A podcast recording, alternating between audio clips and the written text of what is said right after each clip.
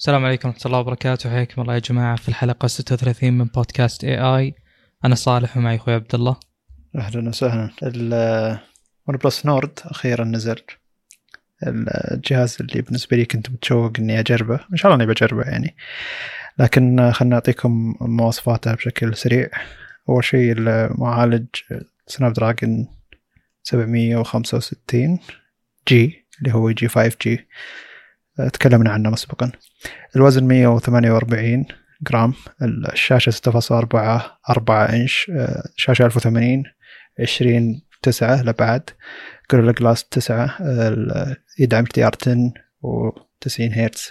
الذاكرة بالهند بس في نسخة 6 جيجا RAM 64 بعدين عالميا 8 جيجا RAM 128 12 جيجا RAM 256 ذاكرة UFS 2.1 هذا شيء يعتبر غير جيد بالنسبة لون بلس ون بلس كل اجهزتها الجديدة 3.0 وفوق الكاميرات نفس كاميرات ون بلس 8 بالضبط اللي هي 48 ميجا بكسل الأساسي 8 ميجا بكسل ultra wide و5 ميجا بكسل اللي هو ياخذ العمق علشان يقدر يعزل بشكل ممتاز و2 ميجا بكسل مدري هذه أحس إنها كاميرا ما لها داعي يعني اللي هي كاميرا macro أو macro. الكاميرات الخلفية تدعم 4K 30 30 frame وفيها مثبت بصري إلكتروني وليس حقيقي. ما أدري أظن مستشعر 48 ميجا بكسل الأصل إنه فيه مثبت بصري. نعم فيه مثبت بصري optical يعني. آه كاميرتين أمامية واحدة 32 ميجا بكسل wide والثانية 8 ميجا بكسل ultra wide وهذا شيء يعتبر ممتاز. الكاميرا الأمامية تصور 4K إلى 60 frame. هذا شيء يعتبر جدا غريب. يعني الكاميرا الخلفية ما تصور 4K 60 frame الكاميرا الاماميه تصور 4K 60 frame. آه أو 30 frame مو مشكلة يعني أكيد إنه بيصور الشيء ذا. speaker واحد بدون منفذ 3.5 يدعم واي فاي 6 ويدعم آه 5G هذا قلناه أول. USB-C 2.0 إيش باقي؟ البطارية 4115 ملي امبير شحن سريع 30 واط اللي هو يعطي 70% خلال 30 دقيقة. السعر مشكلة انه في كل مكان سعر معين. لكن خلينا نعطي سعر بال أرخص سعر بالهند اللي هو يبدأ من 300 و... أظن 325 دولار. الأول نسخة وأعلى نسخة 400 دولار إذا حولنا الروبية الهندية إلى الدولار. لكن سعرها بأوروبا يبدأ من 399 وينتهي ب 499 يورو. ف يعتبر غريب التسعيرة ما راح يتوفر بأمريكا نهائيا بشكل رسمي يعني أكيد بتجيبونه. بايعين eBay يبيعونه بسعر ممتاز. زي ما زي ما صار مع ال Poco F2 Pro أو أجهزة Poco بشكل عام اللي أصلا ما توفر بأمريكا لكن تنجاب من تجار eBay لونين الجهاز اللي هو رمادي واللون الأزرق ال marble مسمينه. اللونين كلها لماعة وليس معتمة وهذا غير طبيعة ون بلس. ون بلس في العادة تقدم جهاز معتم وجهاز لماع يكون لك الخيارين يعني.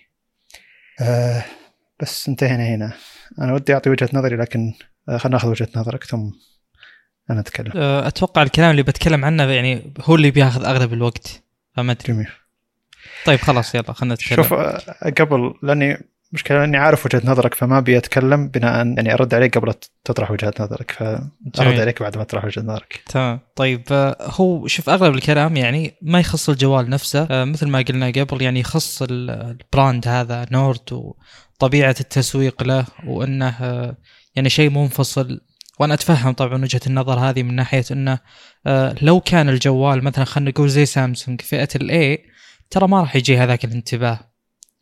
أنا لو اعطيتها الاسم هذا والضجة هذه بيصير لها انتباه يعني وقد يكون يعني فيه اهتمام من يعني حتى الفئة الغير مستهدفة ممكن يهمها الجوال هذا. مثل ما قلت أنت ممكن تجرب الجهاز رغم إنه فئة متوسطة يعني. بالنسبة لي وجهة نظري بالجهاز آه مثل ما يعني نعرف إن أنا وأنت يعني أكيد أنا ما نهتم بالأجهزة المتوسطة فأنا صراحة ما تهمني هذه الفئة نهائيا يعني ما يهمني وش يقدم الجهاز وإلى آخره. خصوصا إن سعره يعني ما كان مفاجأة. يعني لو كان مثلا 500 دولار وش الفائدة؟ ف 400 دولار هو السعر العادل يعني. تمنيت إنه يكون أرخص بس يعني خلينا نمشي بناء على هالكلام حاليا. في نقطة يعني بشكل عام موجودة بالسوق من أيام الأستن. الظاهر ما في أجهزة كثير يعني تتبنى الفكرة هذه اللي هي الكاميرتين الأمامية. أنا بالنسبة لي أشوف إن هذا الشيء غلط صراحة. يعني ليش يكبر النتو أو. يكبر تكبر الحفرة هذه عشان الكاميرا الثانية. يعني هل في أشخاص كثير مثلا بيفضلون العدسة الضيقة أكثر من الواسعه لأن أنت بالكاميرا الأمامية تحتاج الوسع يعني. فوش رأيك من ذي الناحية؟ إيه هو المفروض إنه يحط عد, عد يعني عدسة واحدة واسعة وخلاص يكفي. يعني زي البكسل 3 هو الظاهر كان عدسة واسعة. صحيح. شيء يكفي يعني. الناس إيه أغلبها تستخدم العدسة الواسعة لأنه أفضل تعطي إدراك أو صورة كاملة للأشياء اللي حولك. أها هذا آه، يعني أول شيء ما عجبني ولو إنه يعني ما هو لوم حصري للجهاز مثل ما قلت الأستن في هذه النقطة. الشيء آه، الثاني مشكلة الجهاز أول شيء ميزته إنه متوازن. يعني ما هو قوي بجهة وضعيف من جهة أخرى. التوازن اللي فيه صراحة جيد يعني. آه لكن يعني ما ما في شيء حصري له وجديد. يعني مثلا مو بزي تذكر المينوت 10 يوم تكلمنا عنه. م. كان جهاز متوسط جاك وقال لك أنا الأفضل مثلا بالكاميرات. زين؟ جميل. بس ال Nord يعني ما في نقطة اللي والله ممكن آخذ الجهاز عشانها، هم سوقوا للجهاز بناء على أنه بيكون آه، أرقام ال hardware ما تهم اللي يهم هو الأداء، طبعا هذا بالنسبة لي تسويق ضعيف جدا، أنت ما تقدر تقول هذا الكلام إلا إذا قدمت أفضل hardware، لأنك بتكون سويت كل شيء تقدر عليه، الشيء اللي إحنا ما نعرف عنه اللي هي تجربة الجهاز تقدر تمدحها عشان نجرب الجهاز. بينما إنك تقول لي أرقام الهاردوير ما تهم عشانها ضعيفة عندك هذا شيء مضحك صراحة جدا مضحك يعني. يعني ما يحق لك تقول هذا الكلام من وجهة نظري يعني. قل إن هذا جهاز متوسط بيقدم لك أفضل تجربة أداء لأجهزة متوسطة مو مشكلة. بس إنك تسوق له يعني بهذا المفهوم صراحة شيء ما عجبني. أه، باقي الأشياء يعني على 400 دولار بالنسبة لي لو تعطيني هذا المبلغ أنا شخصيا أروح لل 70 ولا أروح لهذا الجهاز. أنا ما أقصد الانتقاد ال يعني المركز عليه ابدا. أنا عجبتني فكرة ال brand جدا إنه مستقل إنه له color scheme على قولتهم آه، يختلف نوعا ما. ولو إنه ما يختلف بس أتكلم ك packaging كذا كشعار كله حلو. بس غير كذا يعني للأسف هو دخل بمنافسة خلينا نقول مثلا يعني قريب من ال Poco F2 Pro صح؟ م. هذه مشكلة. هذه ما تساعد الجهاز أبد صراحة. وفي نقطة ذكرها إذا أتوقع شفت المقطع Dave2D طلع يعني ال package حق الجهاز لونه أسود مع الازرق ال teal هذا. ويوم طلع الجهاز إلا الشاحن لونه أحمر. فوين استقلالية يعني انه له ثيم يعني حرام. إحنا وصلنا ال level عالي من إنه تماما مستقل. بعدين فجأة إلا الشاحن نفس اللون تماما. يعني أشياء asterisks على قولتهم بسيطة هذه. بالنسبة لي أنا شخصيا تهم. أه الجهاز بالنسبة لي غير مغري وغير مشوق صراحة. أه ابدا. ولا يعني مستحيل أشتريه شخصيا يعني مستحيل أجربه. آه، لكن لكن مثل ما قلت التركيز على الجهاز هذا نفسه ممكن يكون ما هو عادل. آه، لو نركز على ال brand وش توجه الشركة وش ممكن تقدم؟ بالنسبة لي هذا الشيء يعني أفضل لأن هذا ما هو قرار أو ما هو جهاز مرتبط بالوقت الحالي فقط. هذا بيتطور وبتجي منه أجيال أخرى. لأنه خلاص brand يعني. لا أتوقع هذا اللي بقوله عن الجهاز أو ال brand حاليا. أه، بكمل بعد ما تقول لي عندك اسلم طيب أول شيء وجود جهاز مثل Poco F2 Pro هو غير عادل لكل الأجهزة المتوسطة وليس بس ون بلس لأن هذا الجهاز يعني كذا فهمت اللي انت بتشتري جهاز متوسط ولا اخذ Poco F2 Pro خلاص يعني وينتهي الموضوع. ما له أي منافسة بنفس السعر حقه ف ودي إن نطلع OnePlus Nord من المنافسة هذه لأن كل الأجهزة المتوسطة ما تقدر تنافس الجهاز هذا. فلما تجيب iPhone SE ولا Samsung A51 ولا أي أجهزة متوسطة ثانية عموما من الشركات اللي تعتبر شركات كبيرة OnePlus Nord يقدر ينافسهم. أي شركة صينية ثانية تقدم جهاز متوسط يقدر ينافس OnePlus Nord بشكل مباشر ويمكن يكون أفضل منه. أذكر قد تكلمنا عن Realme X50 Pro الظاهر أو شيء زي كذا. وكان نفس الفكرة الجهاز حول 500 دولار أو أقل ومواصفاته مجنونة. ف الفكرة هنا إن دائما الشركات إذا ركزت على شيء وركزت على شيء واحد بالجهاز تهمل أشياء كثيرة ثانية بالجهاز. فزي الشاومي 10 ظاهر نسيت اسمه بالضبط. أو 10 Pro لا مو 10 المهم انه آه، جهاز بس ركز على الكاميرا وحط 108 ميجا بكسل 600 دولار مدري 700 دولار.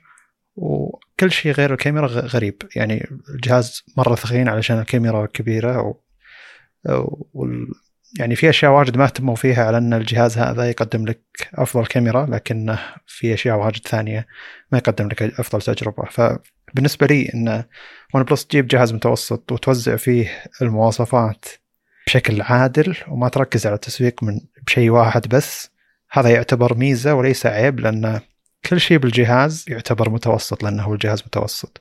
وما ركزوا على شيء واحد رفعوه مرة وأهملوا الأشياء الباقية. ف من الصعب إنك تحط خلطة ممتازة بسعر 400 دولار وما تهمل أي شيء وما تركز على أي شيء علشان التسويق. مع إنهم بالنسبة لي يعني أشوفهم ركزوا على الكاميرا بزيادة. ليتهم حاطين كاميرا أقدم من كاميرا ال OnePlus 8 لأن حاطين كاميرا Plus 8 حرفيا يعني جايبين نفس المستشعرات وحاطينها لو جايبين كاميرات ال OnePlus مثلا 7T ما أدري إذا كان في فرق بينهم وبين ال 7 المهم إنه لو حاطين كاميرات أقدم ومركزين مثلا على بطارية زيادة ولا رفعوا ال RAM البدائي ما يبدأ من 6 يبدأ من 8 حتى لو نسخة 64 مع انها هذه مخصصة للهند بس علشان 325 دولار ترى.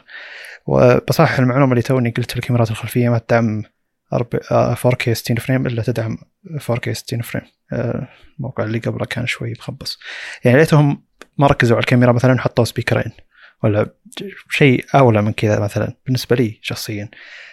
لكن في الغالب الناس تركز على الكاميرا. فلما تيجي تقول له انه في جهاز ب 700 دولار اللي هو ون بلس 8 العادي مع إنه معالج أعلى وشاشة أفضل ويعني المفروض إنه أداء أفضل يعني. وبعدين تقول له لحظة في جهاز ب 400 دولار بنفس أداء الكاميرا ذيك. ترى ما راح يركز على أشياء غير الكاميرا خاصة إذا ما كان يلعب ألعاب. ف ما أدري شخصيا أشوف الجهاز توزينته حلوة لكن ولو حطوا معالج مثل 865 بيكون ظالم للأجهزة اللي فوق. فزي اللي هم قعدوا في حك حكروا أنفسهم في زاوية ضيقة وطلعوا بجهاز جميل صراحة. 400 دولار نسخة 12 جيجا رام 256 هذا بالنسبة لي أفضل جهاز ب 400 دولار. لأن ترى Poco F2 Pro ما يوصل 400 دولار دايم 450 وفوق. ف هل هذا صحيح دقيقة؟ 256 أنت قلت 400 دولار.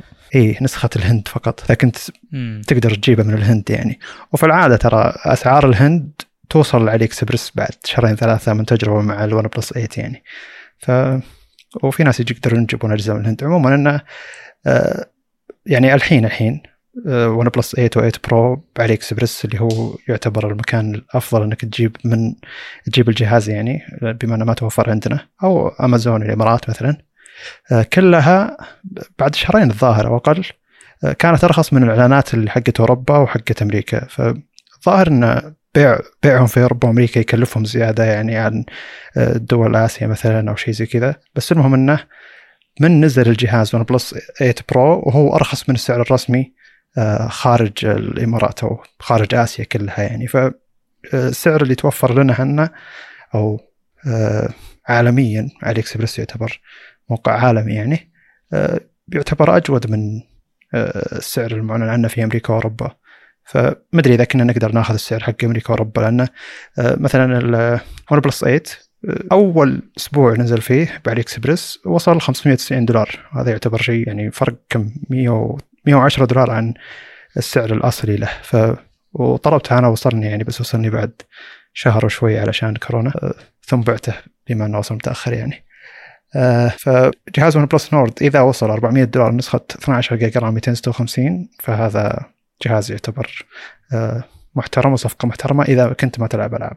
لكن قلت أنا يعني الشركة كانت المفروض بالنسبة لي شخصيا أنا كشخص يركز على المواصفات أو التجربة بشكل عام أكثر من الكاميرات. أه ليتهم ركزوا إنهم يحطون سبيكرين مثلا أو يحطون معالج أفضل مع إنهم ما راح يقدرون يحطون معالج أفضل. لأن قلنا السبب. المهم عندك أي تعليق ثاني؟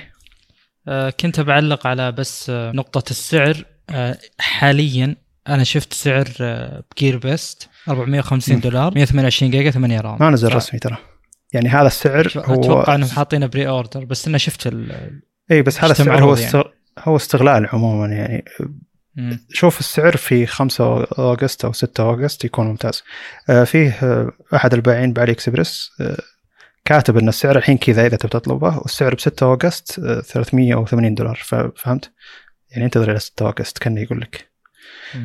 طيب شوف شوف يعني بناء على الكلام هذا آه، نعلق مثلا على الموضوع خلينا نقول بالحلقة الجاية. بس إنه لا نفترض انه 12 جيجا رام بيكون ب 400 دولار يعني حتى الآن. آه، الأشياء اللي أنا بعلق عليها إن فعلا فعلا يعني ركز على الموضوع. الجهاز ما تفوق بمكان معين. يعني ما مو مثل البطارية جتنا 5000 ولا أكثر مثلا. مو بزي اللي بس يقدم بطارية أفضل. من ال One Plus 7T مثلا إذا افترضنا هذا الشيء بنفس السعر مم. يعني. بس عموما يعني ترى عندنا يعني حقين مثلا ببجي طاحوا بالجهاز OnePlus 7T ارتفع سعره علشانهم طاحوا في الجهاز وصار طلب أكثر من العرض. علشان الجهاز تقدر تلعب فيه ببجي بكل آه، اريحيه أو سلاسة يعني الجهاز ما ما يتأذى من اللعبة نفسها. لكن OnePlus ك OnePlus Nord لا ما راح يعطيك الأداء حق OnePlus 7T يعني. ت- ففي فرق أكيد. آه، فحتى الجهاز هذا على أنه أقل سعر إلا أنه ما راح يكسب سمعة انه جهاز جيد في الألعاب انه هم نفسهم يقولون إنك أنت ما راح تحصل الفرق إلا إذا دخلت اللعبه بتحصل الفرق فرق الأداء يعني يكون جدا واضح. لكن الباقي يعني أنا في واحد من الشباب الحين قاعد يدور جهاز لأن OnePlus 6 حقه آه بادي شوي آه ما يعجبه يعني أو بادي زي اللي يعيد تشغيل نفس الجهاز أو في في مشكلة ممكن ألقى لها حل أو لا. المهم إنه وناوي يغير الجهاز. فيقول لي آخذ OnePlus Nord ولا آخذ OnePlus 8 Pro مثلا. وهو شخص يعني واتساب وتويتر وتصوير. فهل تسوى إنك تدفع كم من 400 دولار إلى 500 دولار زيادة أو قيمة OnePlus 8 Pro آه، ضعف السعر أو زيادة يعني 900 دولار؟ آه، علشان آه، أداء وبطاريه زيادة مثلا أو شاشة أحسن بشوي حجم كبير مقابل انه هو استخدامه بس كاميرا وتويتر واتساب بيعطي شيء قريب من الأداء جدا يعني وخاصة يوم قلت له يعني إنه قاعد يقول لي هل ال OnePlus Nord أفضل في البطاريه ولا لا؟ فطبعا ما في اختبارات بطاريه للحين العاده إني أعتمد على GSMArena نوعا ما باختبارات البطارية لأن اختبارهم شبه موحد أو في كم موقع يختبر البطاريه عموما انه قد يكون حتى المعالج اذا ضعف ما يستهلك بطارية أكثر في المهمات البسيطة فيكون مفيد لها أكثر. بس عموما آه، قال لي إذا جيت بتطلب قل لي. هذا الكلام ما هو حصري لل- للنورد. هذا الكلام مم. نقدر نقوله على أي جهاز متوسط ثاني إذا تحتاج إذا ما تحتاج.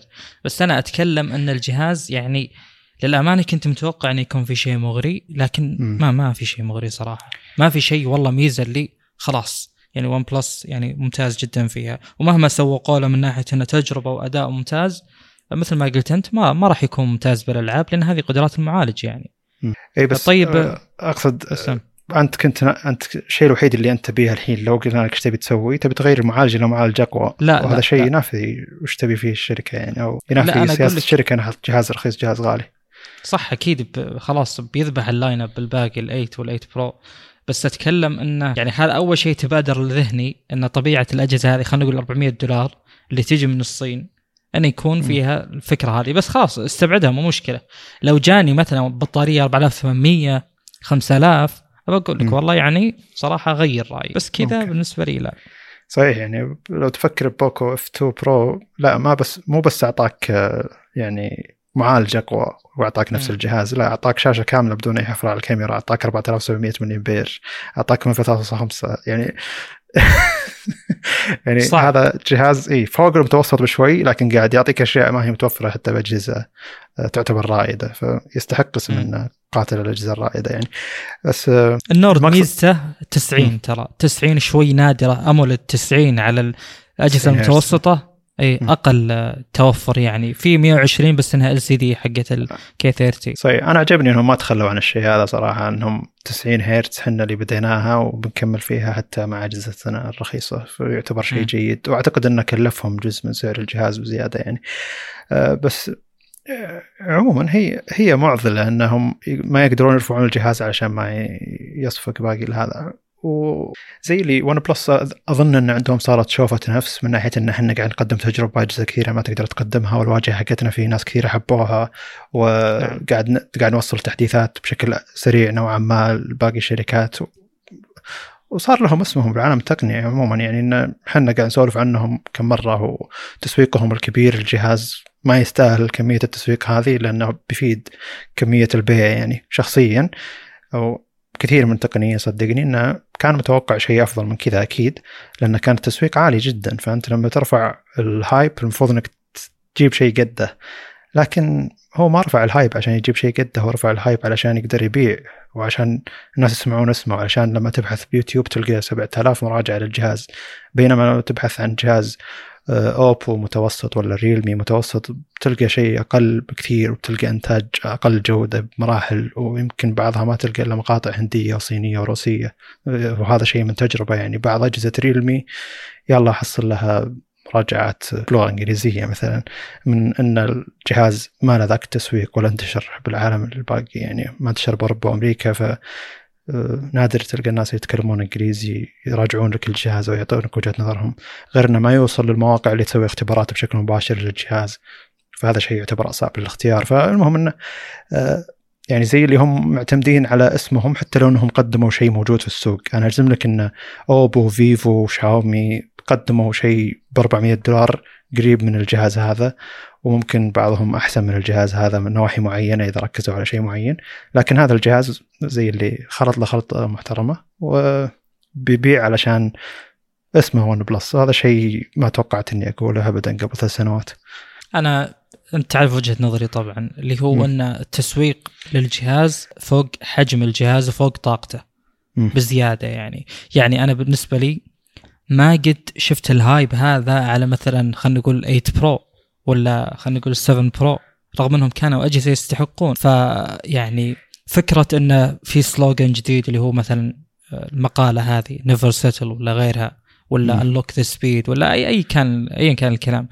يعني بالنسبة لي والله حط التسويق هذا على ال8 Pro أحسن. هو اللي بيبيع.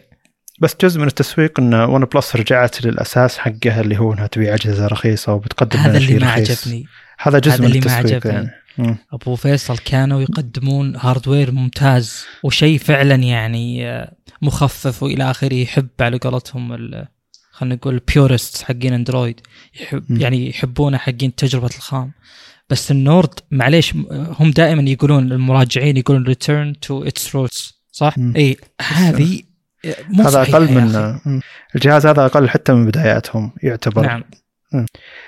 بس عموما يعني ك... لما تشوف إنهم شركة نضجت من ناحية شوي الكاميرا نضجت من ناحية الشاشة نضجت من ناحية التصميم ف زي اللي مرات تقول إن الجهد المبذول في نواحي ثانية ونضج شركة من هالنواحي يهيئ لها انها تسوي جهاز زي كذا وتبيعه. وصدقني هم مو حاطين ببالهم إن آه، ممكن التسويق يأثر على المبيعات بشكل سلبي أكيد, أكيد. إنه بيأثر بشكل إيجابي آه، لأن تسويق جدا كبير إذا. إذا المقاطع اللي قاعد تنتشر له باليوتيوب قاعد توصل يعني مية ألف مشاهدة وفوق يكفي الاهتمام هذا يعني إن الجهاز راح يبيع إذا نزل والفكرة أن الأجهزة المتوسطة قاعد تزداد جودة تبعتها يعني شركة OnePlus. والفكرة أن الأجهزة المتوسطة هي اللي تبيع أكثر بالإحصائيات يعني أجهزة سامسونج اللي تبيع أكثر هي فئة ال A أكثر من أي فئة ثانية. فزي اللي أتوقع أنهم يبون يبيعون الجهاز هذا بكميات أكبر حتى من الأجهزة الكبيرة حقتهم. وأعلنوا عن شيء ثاني اللي هو سماعة OnePlus Buds كذا سموها صحيح. فالفكرة هنا أن نسخوا سماعة أبل النسخة الأولى وحطوها ب 79 دولار. الأشياء الغير إيجابية اللي سووها بالسماعة أنهم حطوا تصميم OnePlus Air Air, AirPods الأساسية حقت أبل اللي هو بدون ربل علشان تثبت بالإذن بشكل ممتاز وتعزل الصوت اللي برا وتثبت على أي إذن بشكل عام يعني. وحاطين عادي بلاستيك كذا يابس يمكن يضبط على أذنك ما يضبط والعزل فيه بيكون سيء. لكن من تجربة كثير من الناس أن الشحن السريع لمدة 10 دقائق يعطيك 10 ساعات سماع آه انه يشبك بشكل مباشر يستخدم software جوجل يعني انه أي جهاز اندرويد إذا فتحت السماعة بشكل مباشر آه أظن من اندرويد آه أظن اندرويد 10 وفوق أو اندرويد 9 وفوق ما أدري إيش كان اسمه 9 آه اندرويد إصدار معين يعني سبعة ما أدري. وفوق اللي هو الأجهزة اللي تعتبر شوي جديدة اللي عليها تحديث Android جديد. هي نفسها سماعات جوجل Buds لما تفتحها تعرف على الجهاز بشكل مباشر يعني إنه يطلع لك تنبيه إنه في جوجل Buds موجودة عندك فتحتها علشان تبي تشبك عليها. نفس طريقة آه، سماعة ابل مع أجهزة ابل يعني. جوجل سوتها وصارت تسويها على كل أجهزة Android من إصدار معين يعني وفوق. يعتبر شيء شيء جيد إنك ما تحتاج تدخل بلوتوث تدور السماعة وتشبك عليها. بشكل مباشر من تفتح السماعة يقول لك إنها موجودة وتشبك عليها. الحركة هذه سوتها جوجل مع جوجل Buds و OnePlus استخدموا نفس ال software الموجود على سماعات جوجل Buds علشان من يفتحها أي أحد جنب أي جهاز Android من الاصدارات الحديثة بيتعرف عليها بشكل مباشر. هذا يعتبر شيء جيد. التحكم بالسماعة باللمس اللي هي بس عندك لمستين توقف المحتوى اللي أنت تسمعه وتمشيه وممكن تقدر تتحكم فيها إذا كان عندك جهاز OnePlus واظن انهم بيطلقون تطبيق للجهاز. أو إنهم بيعتمدون على تطبيق حق جوجل Pixel Buds أو ما أدري احتمالية بما إنهم يستخدمون نفس ال software الموجود على Pixel Buds أو إيه Pixel Buds صحيح. آه الشيء الجيد الثاني انه لما تعلق على سماعة أي سماعة من السماعتين لمدة ثلاث ثواني بيغير من الجهاز اللي انت شابك عليه إلى الجهاز الثاني وهذه ما أظنها موجودة على أي سماعة ثانية شخصيا جربتها أو سمعت عنها يعني فهذه تعتبر ميزة. كانت موجودة بسماعاتهم اللي حول الرقبة وهي اللي مخليتني أثبت على استخدام السماعه هذه. فالعيب الوحيد بالنسبة لي إنه ما فيها ربل عند الأذان. فهذا زي اللي يدمر كل شيء أنت بنيته. 97 79 دولار ولا المزايا اللي أنت حطيتها ولا الشحن السريع ولا السماعة تعطي سبع ساعات سماع ومع مع العلبة تعطيك 30 ساعة بشكل عام. كلها زي اللي انهدم بانهم بس كذا. ما حطوا لنا ربلات عند السماعة علشان نقدر نستخدمها بشكل ممتاز تثبت بالإذن بشكل أفضل وتعزل الصوت عن اللي برا. فزي اللي خيبة أمل إنه في سماعات بالسوق يعني فرق 10 20 دولار أفضل ومنها سماعة Anker اللي تكلمت عنها Soundcore. فمع إني بجربها شخصيا يعني بطلبها أجربها علشان يوتيوب بما أن راجعت أغلب سماعات OnePlus. خلني أراجع هذه. شخصيا ما أتوقع أنها تعجبني ولو عجبتني بقول بيوتيوب ولو ما عجبتني أيضا بقول بيوتيوب. طيب أعطي وجهة نظري. أيوه. شوف أنا صراحة الكلام اللي عن سماعات آبل يعني أنا ما جربتها طبعا بس يعني أنا مو مقتنع شلون إلى الآن في ناس بالذات يعني YouTubers جيدين يقولون إنها مريحة إنها هي السماعه اللي أختارها وإلى آخره. م. فما أدري إذا OnePlus اتبعت هذا النهج وهل هو ناجح ولا لا. أنا عن نفسي ما هين يعني كل السماعات اللي عندي ولا واحدة في يعني بلاستيك زي كذا ولا م. أتوقع إن هذا الشيء مريح. ولا هو ملائم للإذن. فأنا ما ما أحب هذا النوع بس إنه يعني يمكن معهم حق أنا ما أدري صراحة. أه السعر أنا... أتوقع إنه جيد. اسلم.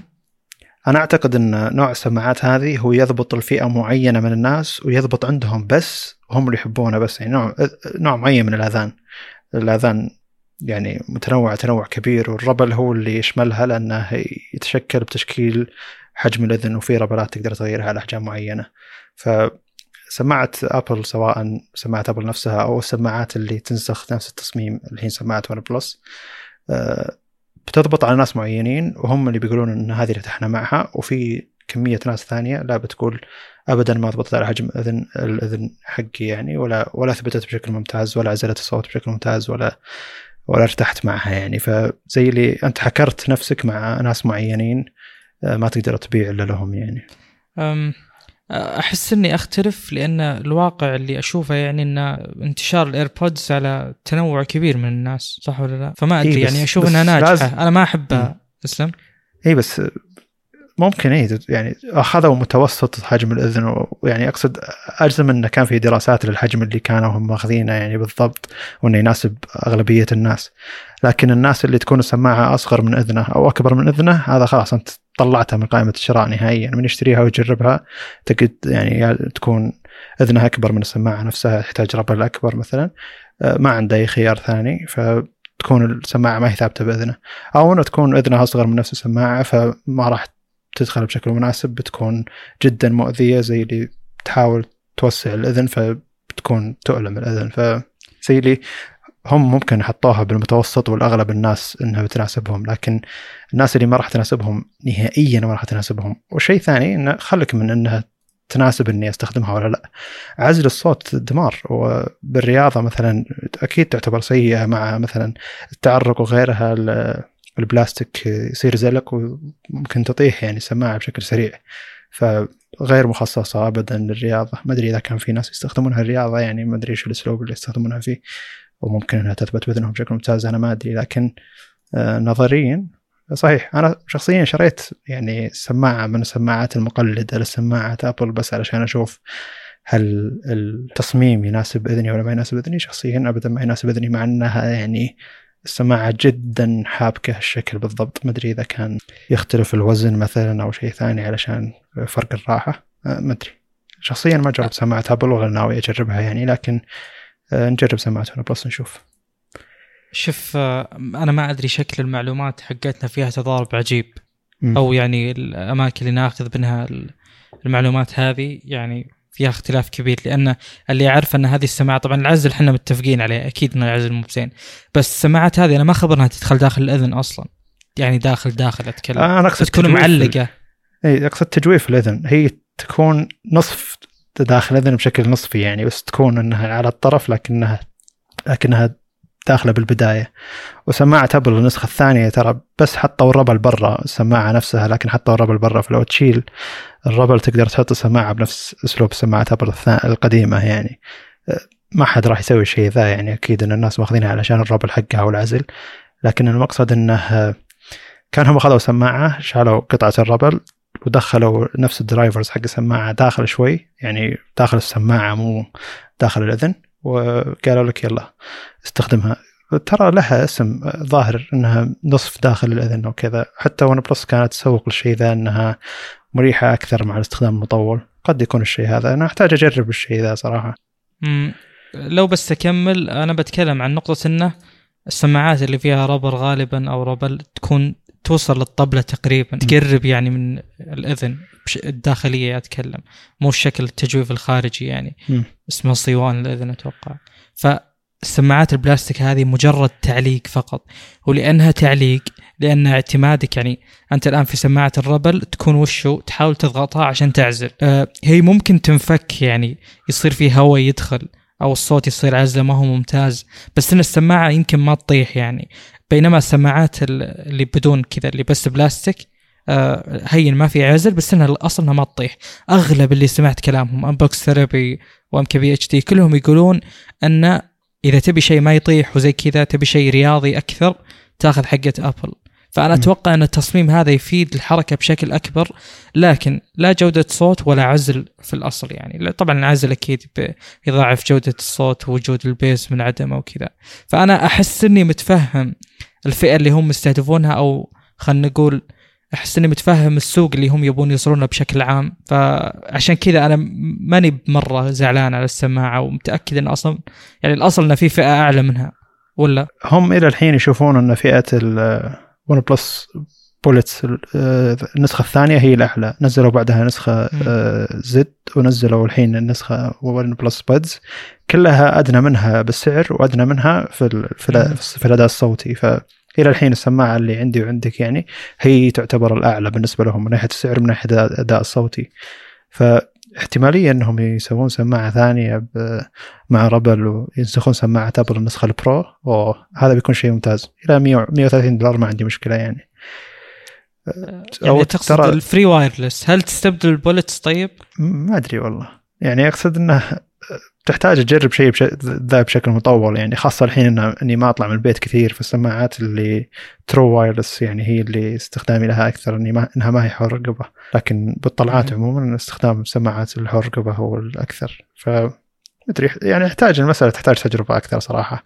و ما ادري أحس إنه OnePlus بالمؤتمر هذا بشكل عام آه، تعالوا الأجهزة المتوسطة هي الأكثر مبيعا نزلوا جهاز متوسط. وش, وش أكثر true wireless مبيعا؟ آه، سماعة Apple النسخة الأولى يلا نزل نسخة زيها ف زي اللي ركزوا على وين كميات البيع خلينا ننزل منافس. اي صحيح واضح يبدو لي هذا الشيء. طب نواصل.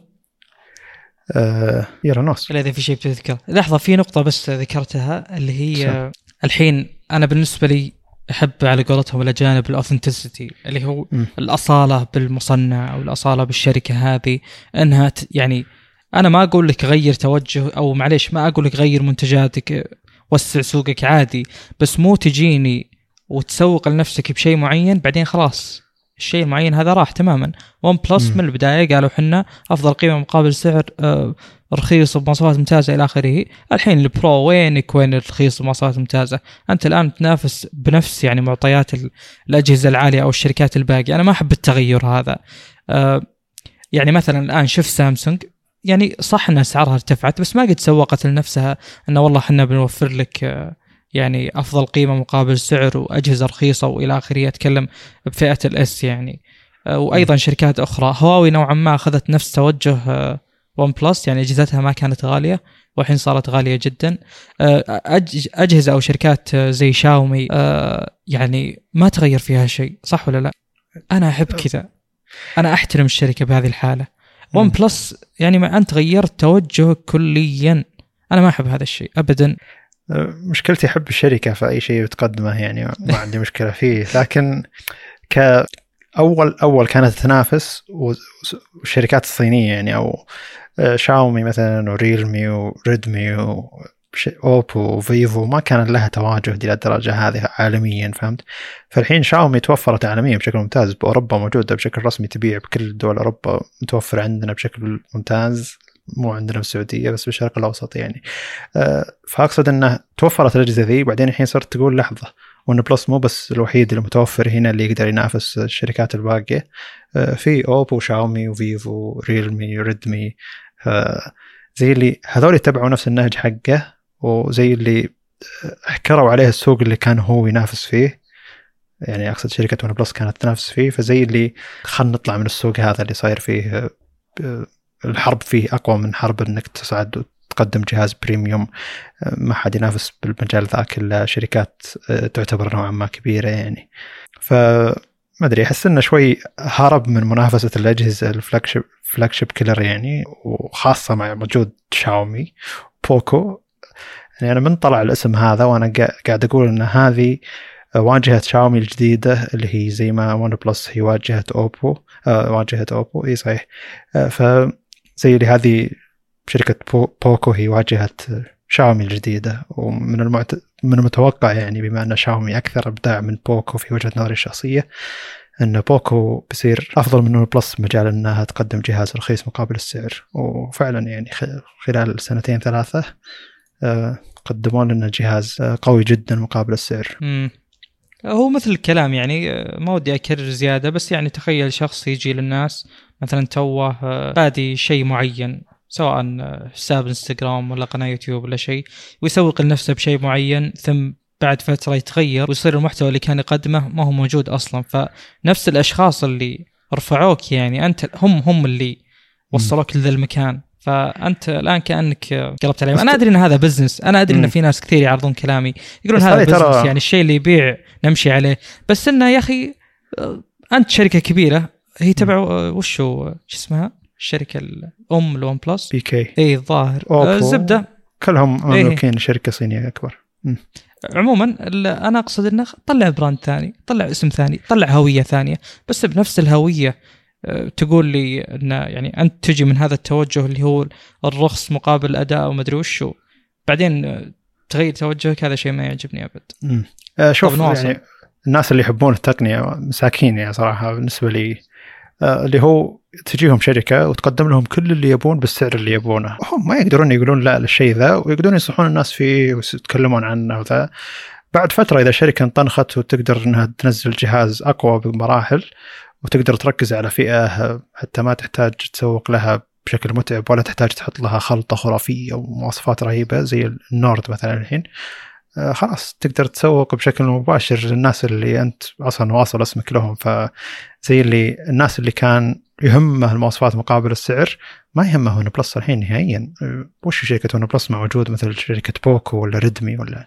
فزي اللي هم استخدموا الناس اللي يحبون الشيء ذا إنهم يسوقون لهم يرفعون اسمهم ويوم رفعوا اسمهم عادي خلاص يعني السلام عليكم. وترى هذا. شيء يصير بأشياء كثيرة.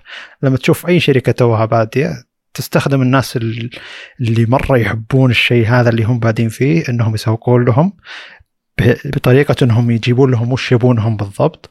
ثم بعد فترة إذا خلاص يعني ملكوا جزء كبير من السوق وقادرين يبيعون ويسوقون بشكل أكبر سحبوا على وش يبون الناس ذولي وركزوا على وش يبون عموم الناس. وهذا الشيء اللي قاعد تسويه Plus الحين خلال سنتين الماضيه فأول كان المواصفات مقابل السعر ما راح تلقى اسرع, مننا never settle يعني و the speed you need وكل يعني شعار تسويقي أروع من الثاني بالنسبة للشخص اللي يهمه المواصفات مقابل السعر. ثم آه، شنو؟ الكاميرا أحسن كاميرا عندنا. ترى تطورت كاميراتنا. والحين OnePlus Nord حطينا عليه الكاميرا حقتنا الكبيرة معليش بس الشخص اللي يهمه المواصفات مقابل السعر لا اعطني المواصفات مقابل السعر الكاميرا آخر شيء أفكر فيه.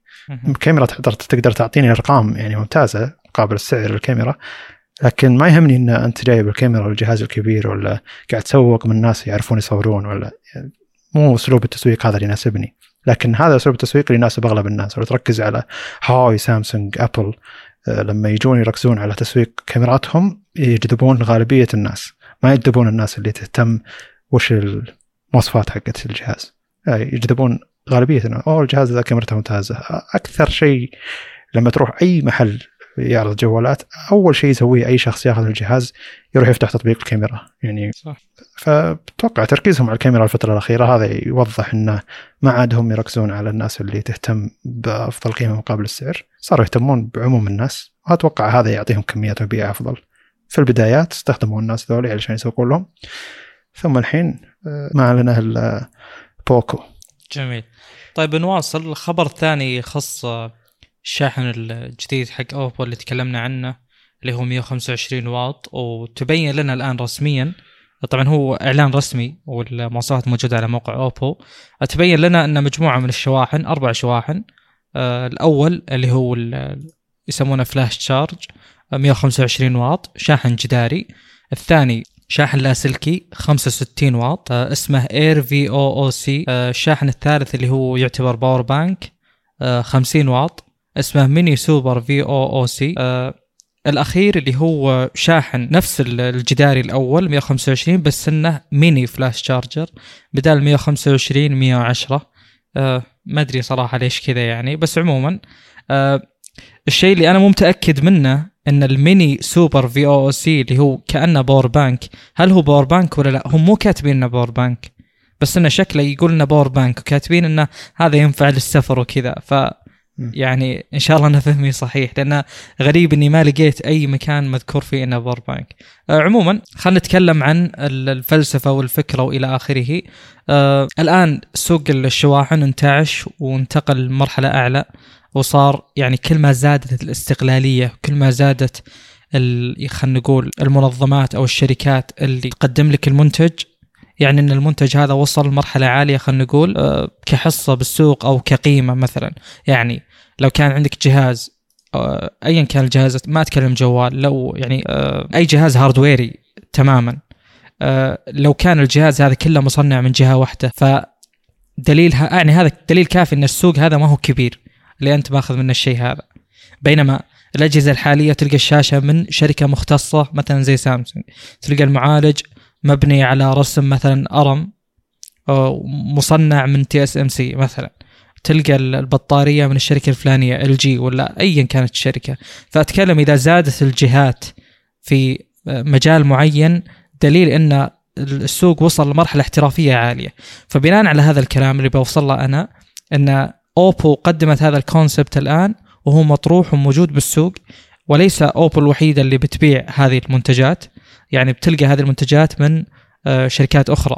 فالآن سوق الشواحن أشوف إنه انتعش بشكل كبير. يعني عادي بكرة تلقى ال Air VOOC اللي هو ال wireless تلقاه عليه brand خلينا نقول OnePlus ولا عليه brand أي شركة ثانية شاومي مثلا. زين؟ فيعني هذه الفكرة بشكل عام. يعني السوق فعلا فعلا انتعش.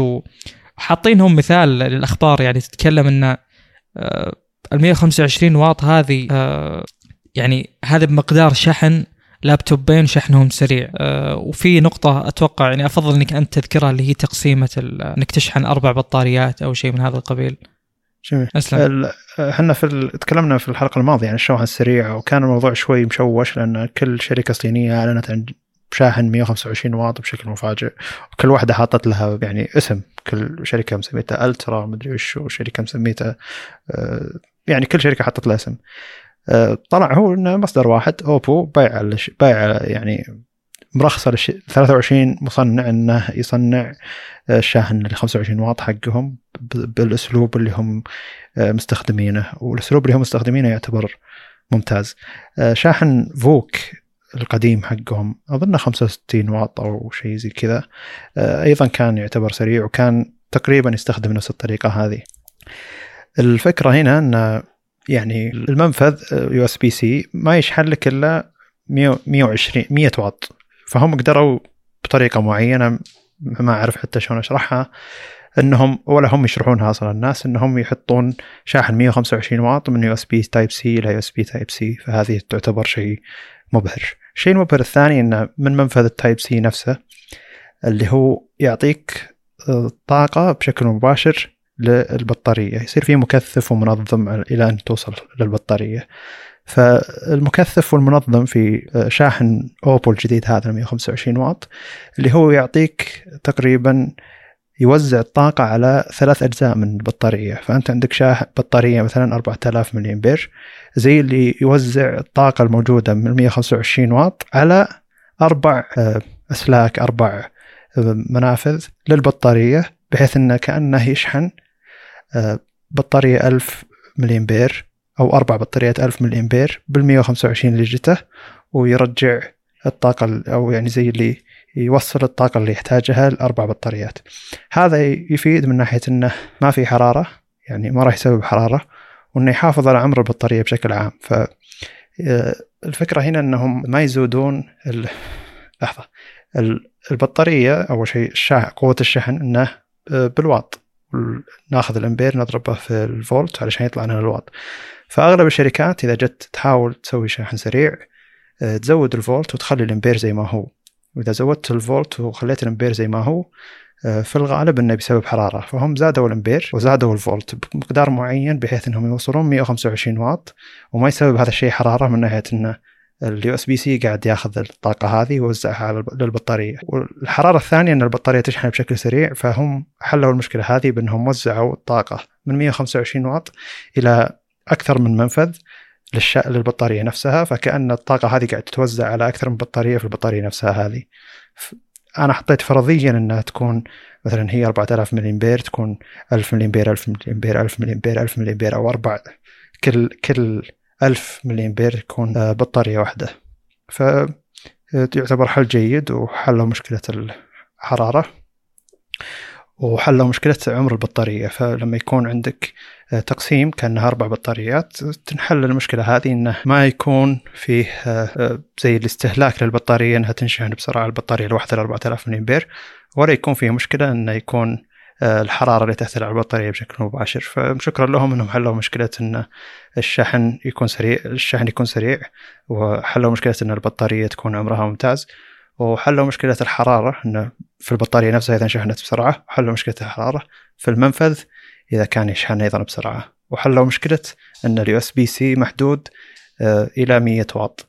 ما أدري شو حلوا المشكلة هذه أن ال USB C محدود إلى 100 واط ووصلوه إلى 125 واط. فيعتبر شيء جيد هذا.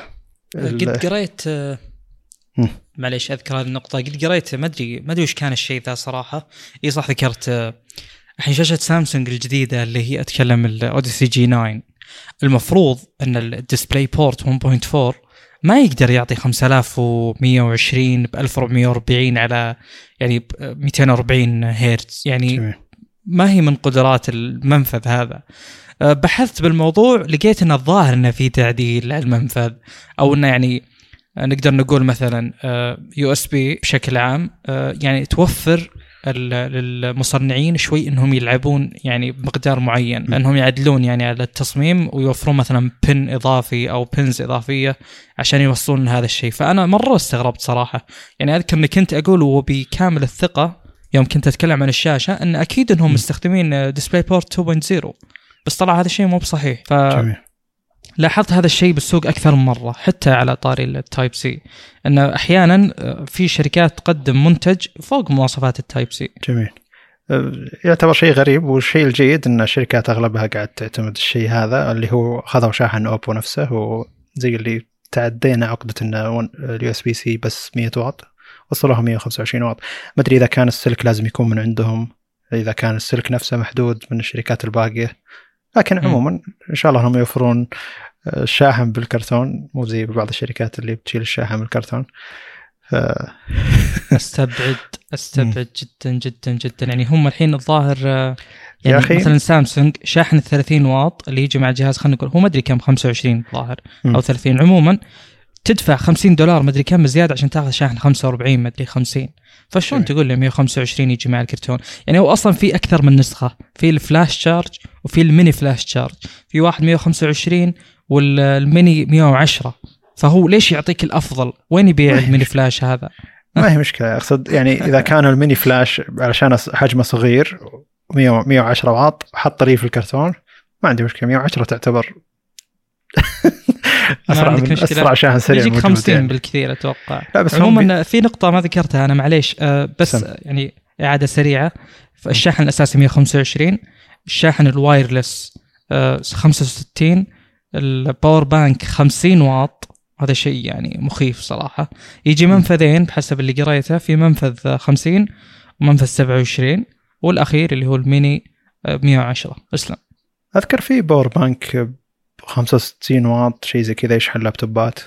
بس عموما إنه شيء مفيد الشيء هذا. أه، أسلم. يعني في المستقبل إنك تشتري شاحن سريع من اوبو وتش تقدر تشحن فيه لابتوبك ال- الميت بوك يعني. تشحن فيه أكثر من شيء لو تبي. شيء طيب نروح نروح. الخبر اللي بعده. طولنا بالأخبار اللي بالبداية لكن أعتقد إنها هي اللي يطول فيها باقي النقاش. واحد بالأخير. المهم ان متصفح Google Chrome آه، بيضيف ميزة تعتبر ميزة غريبة لكنها أعتقد ان في ناس بيستفيدون منها بطريقة معينة. آه، إنك تقدر تجدول تحميل معين في جهازك. فمثلا أنت تبي تحمل ملف حجمه 1 جيجا الحين لكن أنت بجوالك ما عندك آه، بيانات قدرها 1 جيجا وأنت متوقع إنك ترجع البيت ساعه واحدة. فتقدر تقول Google Chrome ساعه واحدة اللي المفروض إنك تكون فيها بالبيت شابك على الواي فاي آه، حمل لي الملف هذا. فمن تروح البيت توصل البيت. في العاده إن الناس تخلي الواي فاي التلقائي اللي هو إذا وصلت البيت يعرف إنك أنت في البيت ويفتح الواي فاي آه، في أغلب أجهزة Android موجود الشيء هذا. آه، بتكون خلاص شبكت على الواي فاي بشكل تلقائي ما يحتاج تروح تدور الملف مرة ثانية أو الرابط حقه. آه، بيتحمل لك الملف. فأضافوا جدولة التحميل للملفات. يعتبر شيء جدا جيد. الغريب إن أضافوا ميزة هذه وفي ميزة ثانية بالنسبة لي ما قاعد تشتغل ما أدري ليش. اللي هو إذا وقف ال- التحميل ورجعت التحميل يفشل التحميل إنه ما فيه آه، إيقاف. إلا إذا وقفتها أنت بنفسك ثم إذا إذا رجع النت عندك آه، سويت لها كمال. لكن إذا انقطع النت بشكل مفاجئ في العادة إنه ما يقدر يكمل تحميل. ما أدري إذا كانت هذه المشكلة بس عندي. لكني قابلتها مع متصفح كروم. مم. ف اظن هذه إنه قد صار. مدري هذه مشكلة أبسط من مشكلة إن الواحد يقدر يجدول. يجدول تحميل يعني. إنك إني أنا ق- انقطع علي النت إنه يحفظ وين مكان التحميل اللي أنا وصلته ويعرف الملف هذا إلى وين وصل التحميل حقه. تطبيقات كثيرة تسوي الشغلة هذه يعني آه عنك يعني. ففي العادة إذا فصل النت عني آه، يوقف التحميل ثم إذا رجع النت يفشل التحميل وليس ما يقدر يكمل التحميل فتحتاج تحمل ملف من جديد يعني. لكن إذا أنت وقفته عمدا يعني سويت له pause آه، ثم رجع لك النت وسويت له resume يعني قلت له يكمل آه، بيحمل معك بشكل ممتاز. فأنا أعتقد إن هذه مشكلة أهم من مشكلة إن الناس يقدرون يجدولون تحميل الملفات. تعليقك. مثل ما قلت أنت صراحة حتى الميزه أتوقع الإمبلمنتيشن حقها جدا بسيط. يعني ما يحتاج شيء أتوقع انها مجرد يعني تعرف اللي مثلا تحط عندك لستة آه، فيها مثلا الميزات الجاية اللي بتسويها وجت لك فترة ما في شيء جديد فرحت تاخذ من اللي تحت أتوقع هذا اللي صار. لكن عموما يعني ما نقول لا الميزات زي كذا. أي شيء جديد شكرا. لكن في شيء أهم. مع ان أتوقع. إنه يش- يشتغلون على الشيء ذا. ما أدري إذا كان انقطاع النت بشكل مفاجئ هو لسبب ان الملف يفشل التحميل ان انقطاع بشكل غير مفاجئ إنك أنت توقفه وأنت تخليه يكمل يحمل ما عنده مشكلة. والله هو صراحة أنا ما عندي تصور كيف تتم العملية. يعني ال stream هذا حق data التحميل شلون يصير. يعني أنا أتوقع أن المسألة فيها تعقيد. لكن لكن مثلا خلينا نقول أن أنت بتحمل آه، شيء مجلد داخله 100 ملف. لو هو كان وقف بالملف رقم آه، 56 مفروض خل 56 يخرب عادي. يصير corrupted ما يقدر ينفتح لأنه مو كل البيانات محملة فيه. بس خلاص ارجع من 55 وكمل. فأنا مم. أتكلم في, أبسط حال. طبعا هذا في حال إن الشيء اللي تبي تحمله على قولتهم modular يعني في تفاصيل أو في تقسيمات كثيرة. ممكن تحمل فيديو. الفيديو صعب. إذا خرب خلاص انتهى يعني. بس عموما انت إذا ضغطت تحميل على أي شيء حتى لو إنه واصل 50% تلقى الملف عندك بس إن الملف زي اللي في حالة إنه قاعد. يكمل نفسه. مم. إيه. يعني فالمفروض إنك أنت حملت جزء من الملف موجود عندك يعني ف أدري. عموما نروح الخبر اللي بعده. أيضا خبر من له علاقة شوي بجوجل. آه واحد من موظفين جوجل اللي هو كان موظف بقسم Pixel Camera app أو تطبيق آه الكاميرا حق جوجل. وكان مخصص بالضبط يعني كان يشتغل آه اشتغل على المزايا التالية. ال HDR 10 الموجود في أجهزة Pixel ال portrait mode وال night shift أو night mode اسمه عند جوجل أو عند Google Pixel. night shift هو يشتغل بالضبط بالفريق حق ال computational photography technology ال- فريق بيكسل حق الكاميرات بالذات يعني حق الكاميرا الفوتوغرافي. آه، الموظف هذا طلع من Google Pixel وراح الحين يشتغل مع Adobe على تطبيق آه، عام للكاميرا. يقدر أي أحد من أي جهاز يحمله ويقولون إن. التطبيق هذا بيكون شيء ممتاز لأن الشخص هذا بنفسه هو أشرف على تطبيق آه، جوجل بيكسل حق الكاميرا. فاحتماليا إن ادوبي تسوي لنا تطبيق ممتاز للكاميرا. أتمنى إنه ما يكون له اشتراك ويقدرون يحسون الدنيا زي ما يسوون كالعادة. أه وأتمنى انه يطبقون فكرة إنه فيه مستشعرات يستخدمونها أغلب الشركات بشكل عام فيطورون كاميراتهم أو يطورون تطبيقهم علشان يشتغل على المستشعرات هذه بشكل ممتاز. ما أدري إذا كان الشيء هذا بيشتغل بشكل ممتاز ولا لا. لكن الناس خايفة مع تنوع أجهزة Android مع تنوع كاميرات أجهزة Android مع أن المستشعرات ما تفرق كثير ترى. يعني في الغالب الناس يستخدمون نفس ال 48 ميجا بكسل في الغالب يستخدمون نفس ال 108 ميجا بكسل حق Xiaomi و Samsung نفس المستشعرات اللي قاعد تجي. آه، مستشعرات آه، سوني المستشعر الجاي حق سامسونج. تكلمنا عن المستشعرات بشكل مطول في حلقات ماضية يعني. فأتمنى أنهم يأخذونها بشكل مباشر أن تطبيقنا. يشغل المستشعر بطريقة معينة علشان ياخذ افضل جوده تطبيقنا يشتغل مع المستشعرات الفلانية. فلو فلو جهازك يستخدم أي مستشعر من المستشعرات هذه آه، المفروض أنه يشتغل بشكل ممتاز. فهذا ما أتمناه وليس الخبر يعني نفسه. تعليقك؟ والله هذا شيء ممتاز صراحة. يعني أنا تعرف اللي شيء ناقشناه طبعا قبل اللي هو إنه مثلا يوم قلنا على موضوع المستشعر ال 108 وقلنا لو تجي الشركة المصنعة ويصير فيه يعني integration ممتاز مع ال post processing يعني بشكل عام المعالجه للصورة قبل وبعد أخذ الصورة. أكيد بتطلع لنا مثلا خلينا نقول نتائج أفضل لأن الحين إحنا قاعدين نشوف حياد آه، أو يعني حيادة كلام تباعد بين نتائج نفس المستشعر فهذا شيء يعني أكيد إنه مو بزين. يعني أكيد لو الجميع يعني جلس على طاولة واحدة بيقدرون يوصلون نتائج أفضل. فكون إن عندنا شخص زي هذا إن شاء الله يعني زي التوقعات وفعلا هو اللي يعني كان سبب وراء نجاح آه، كاميرات البكسل كون إنه آه، بيتعاون مع Adobe مثلا ويوفر شيء زي كذا يعني أكيد إن هذا شيء جدا ممتاز. أكيد يعني بلا أدنى شك. اسم الشخص الجميع أتوقع. اسم الشخص Marc Levoy اللي يبي يبحث عنه ويعرف هو وش كان قبل. مم. انتشرت أخباره؟ أظن إنه كان يطلع على المسرح يشرح عن كاميرا البكسل. طلع أظن. طلع مرة. آه، لأنه له صورة منش- منشوره ما أدري إذا. كان هو نفسه ولا هذا واحد ثاني من الفريق ولا واحد قاعد يشرح الكاميرا.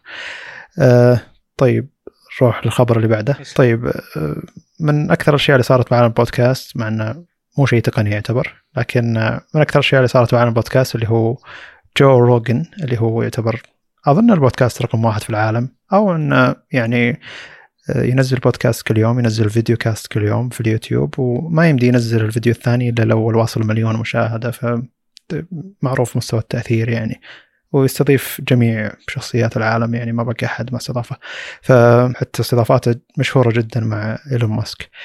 المهم أن الشخص هذا شرته Spotify أو شرت محتواه. ما أدري مدة معينة مبلغ معين انه يكون محتواه موجود بس على Spotify Spotify هو تطبيق بصوتيات موسيقى والحين صار آه، تطبيق آه، بودكاست بعد.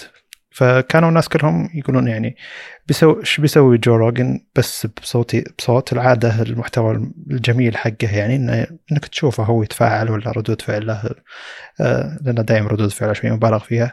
ف Spotify الحين أضاف دعم ال video cast ل creators هو اختارهم أو منتجين محتوى صوتي للبودكاست هو اختارهم إنهم يقدرون يضيفون video cast لسبوتيفاي آه شخصيا أكره سبوتيفاي كره عجيب. وهم من أكثر الأمثلة في استغلال الناس في إنهم آه، اشتركوا. لازم تشترك. ما تقدر تاخذ محتوى مجاني فإنه يكثر عليك دعايات ثم يقول لك ترى آه، بتقدر تسمع هنا ما تقدر تسرع المقطع علشان ما, ما أنت مشترك. ما يعني تفاصيل التفاصيل. حتى أذكر في ميم منتشر يعني معروف.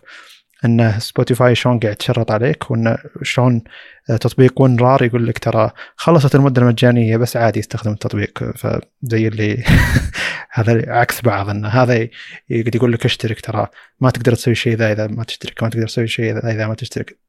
هم يبون فلوس أكيد لكن مو للدرجه ذي المزعجه فهم يقولون إنك أنت تقدر تسمع البودكاست بشكل مجاني لكن كمية الدعايات كمية الإزعاج اللي بتحصله مثلا بالساعة أو الساعتين اللي أنت قاعد تسمع فيها البودكاست يعتبر شيء مزعج. والحين فيديو معناتهم إنهم بيحطون إعلانات فيديو. فترقب كمية الإزعاج اللي حتى أكثر من إعلانات يوتيوب متوقع يعني علشان تدفعك إنك تشترك لأنهم آه، أساس دخلهم هو الاشتراك. و سبوتيفاي ما أدري صراحة أنا من الأشخاص اللي ما يهمني ابدا تطبيق مثل هذا ولا يعني ولا الأسلوب اللي هم يسوقون فيه للشيء اللي هم ينشرونه. فأقصد حتى لو كان بودكاست يعني. المقصد إنه شخصيا ما حبيت الأسلوب هذا والتوجه هذا.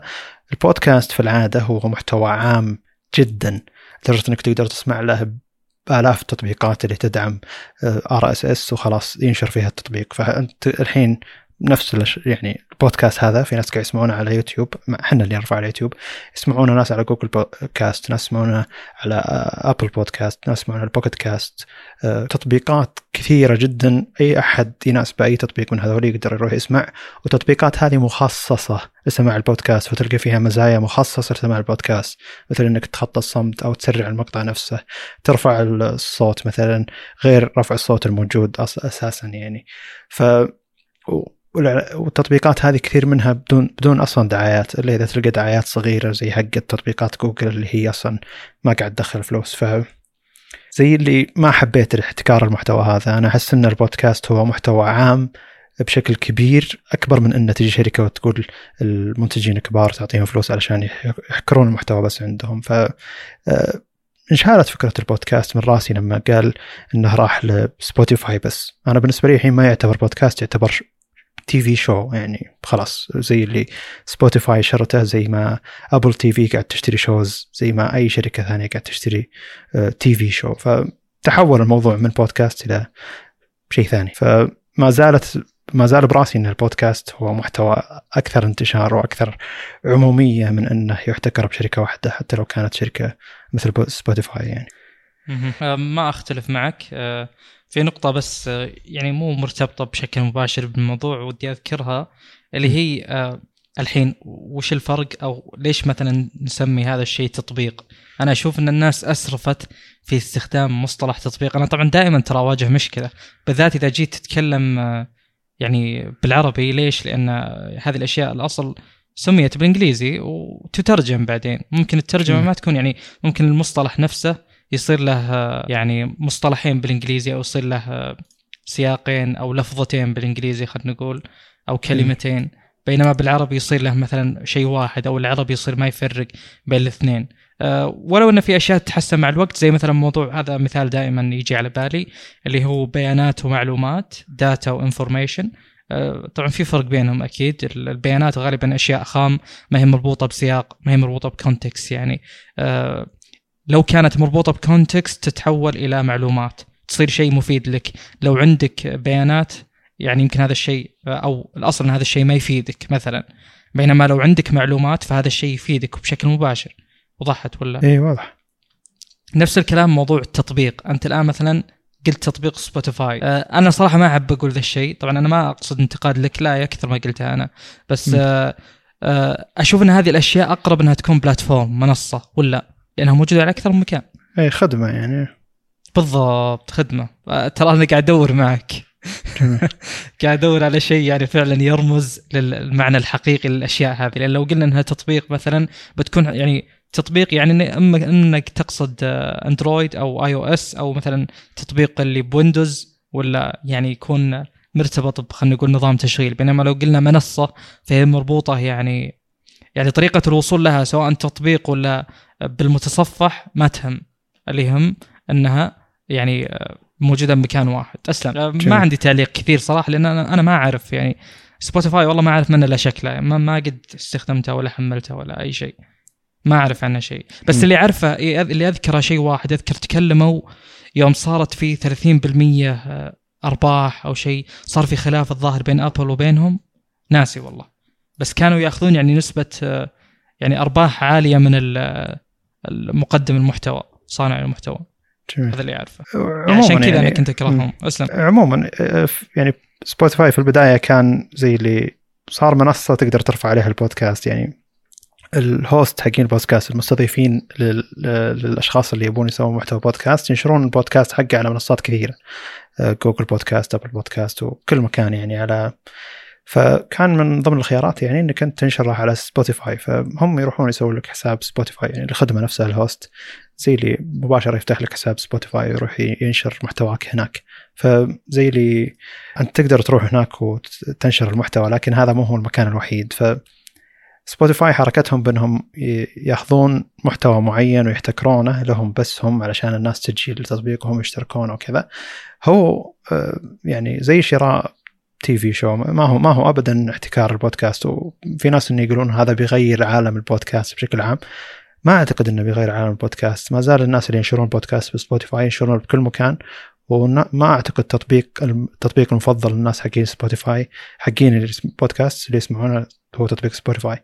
ولا أعتقد إن سبوتيفاي يقدر يعني يخلي كل منتجي البودكاست يجون عنده هذا شيء مكلف أكثر من إنهم يقدرون عليه يعني. بس عموما يعني آه، أظن إنه في احتكار لحرية معينة.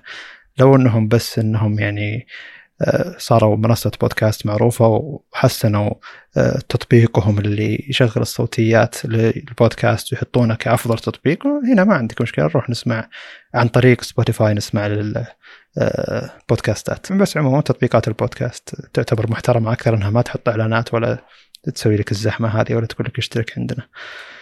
مع انه يفرق اسلوب يعني الربح والخدمة يعني بس شخصيا ما أشوف إنه شيء خطوة ممتازة حتى لعالم البودكاست نفسه جميل و... ولو ك...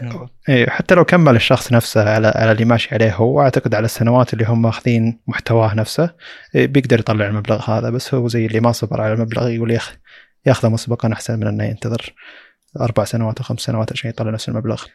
طب دقيقة أنا عندي سؤال. م. الآن المحتوى اللي موجود عند سبوتيفاي آه، أو بالأصح السؤال ليش الناس تستخدم سبوتيفاي أصلا؟ هو محتوى موسيقي رقم واحد يعني. مو مشكلة. زي Apple Music Google Music يوتيوب مو مشكلة مو مشكلة. أتوقع هذه الفكرة يعني أتوقع إني فاهمها. بس أقصد إنه آه، وش الشيء اللي قدمه حصري؟ له؟ هل في محتوى حصري؟ ما أدري والله. أنا ما عندي علم صراحة. لأنه مو معقول يعني. أول مرة أشوف يعني مثلا مثلا SoundCloud خلينا نقول يوم جاب بداياته كان ميزته انه يعني أهم شيء انه يمديك تشغله بالخلفية وأنه هو أصلا يعني منصة صوتية بالرقم واحد عشان كذا إذا بشغل شيء صوتي مثلا بالسيارة أو أميل يعني لل SoundCloud ما, ما يحتاج يشغل يوتيوب ويعني يصرف بيانات أكثر وإلى آخره صح ولا لا؟ بينما سبوتيفاي أنا ماني عارف وش يبي بالضبط لا هو تدفع له اشتراك ويجيب لك محتوى موسيقي إيه، المفروض إيه؟ إنه ليش أدفع اشتراك؟ المفروض إن المحتوى ذا ما راح تحصله إلا بفلوس فتحصله عندهم باشتراك بس فزي اللي يجمع لك محتوى موسيقي الاصل انه بفلوس يحط لك باشتراك هذا كل شيء. YouTube Music Apple Music كلهم يطبقون الشيء ذا نفسه. إنه ادفع اشتراك وخلاص تقدر تسمع اي محتوى حتى لو إنه كان المحتوى هذا غير مجاني. فسبوتيفاي يعني يعتبر منافس قوي في المجال هذا يعني. ما لنا علم نهائيا يعني ما نسمع الشيء ذا. جميل. أسلم. آه طيب آه للخبر اللي بعده اللي هو آه جوجل تدعم شاشتين في نظامها Google Chrome فالحين أو تختبر الشيء هذا إلى الآن يعني. Google Chrome كان معروف ان النظام المحتكر على شاشة واحدة بس وتقدر تشتري اللابتوب بأخف المواصفات ويشتغل عليه يشتغل عليه Chrome OS بشكل ممتاز لأن النظام يعتبر خفيف يعني جدا. فزي اللي أظنهم بيوسعون الشيء هذا إنهم يبون ينافسون ويندوز Windows 10X اللي هو بيكون على ال Surface Neo مع إنا الحين زي الجهاز هذا ما قاعد نسمع فيه قاعد نسمع بس بالجوال حقهم اللي يعني نظام اندرويد فزي اللي آه، على مع انتشار الأجهزة ال fold و Chrome OS يعتبر يعتبر نظام ممتاز للأجهزة اللي مواصفاتها ضعيفة عموما. زي اللي جوجل تبي تخلي في مجال للشركات إنها تحط أجهزة آه، قابلة للانثناء آه، أو أجهزة fold يعني علشان تقدر تستخدم اللمس على الشاشتين. ف يعتبر شيء جيد زي توجه آه، Surface أو مايكروسوفت يعني وزي توجه سامسونج مع ال Fold مع إنه سامسونج Fold شاشة واحدة. لكن عموما إنه دعم الشاشتين بشكل عام يعتبر ممتاز. بيدعمونه سواء لمس أو سواء شاشتين بشكل عادي. إنك أنت تركب Chrome OS على جهازك وتشبكه على شاشتين بشكل ممتاز بيفتح على على شاشتين بشكل ممتاز. فيعتبر شيء جيد. بنفس الوقت هذا يعني Windows 10X قاعد يركزون على تطويره إنه مو شرط يدعم آه، شاشتين بشكل ممتاز. يبونه يدعم شاشة واحدة بشكل ممتاز. لأن تصورهم إن الشاشة الواحدة تكون أكثر عملية لأجهزة التابلت يعني. ما أدري ليش لأن كان توجههم الشيء هذا مع ال Surface Neo. جميل. صراحة ما في تعليق لأن تكلمنا كثير عن الموضوع صح ولا بس لا؟ اي بس دخول جوجل الفكرة هذه يعتبر شوي غريب.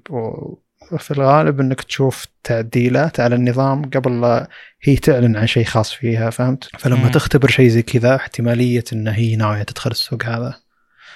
فممكن تسوي لها زي الجهاز آه، لابتوب تابلت له شاشتين والشاشة اللي تحت تعتبر شاشة أوامر مثلا أو بدال ال keyboard وال mouse ولا يعني عموما نشوف الاستخدامات اللي تقدر جوجل تسويها لو تدخل المجال هذا لأن الحين اللي قاعد تسويه مايكروسوفت مع ال Surface Duo هو بنظام أندرويد يعني فما أدري إذا كانت جوجل ما هي متحمسة لأنها تحط تدعم الشاشتين في أندرويد بشكل ممتاز مع إنها تكلمنا عن شيء ذا إنها تدعم الشاشتين هي بشكل أفضل. جميل. ننتقل لأجل. إي نعم. آه هذا الخبر جدا ثقيل أتوقع. آه يعني لأنه حدث ممكن يكون ثقيل بالسوق. أتكلم ممكن لأن ما ندري إلى الآن وش الوضع وش بيصير. آه يعني كل الكلام اللي موجود تكهنات. أنا دائما أستخدم هذا الأسلوب.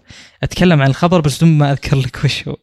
فما أدري إذا هذا الأسلوب مريح ولا لا ولا مزعج. عموما الخبر هو أن أرم قد تطرح بالسوق أو قد تباع يعني تكون معروضة للبيع.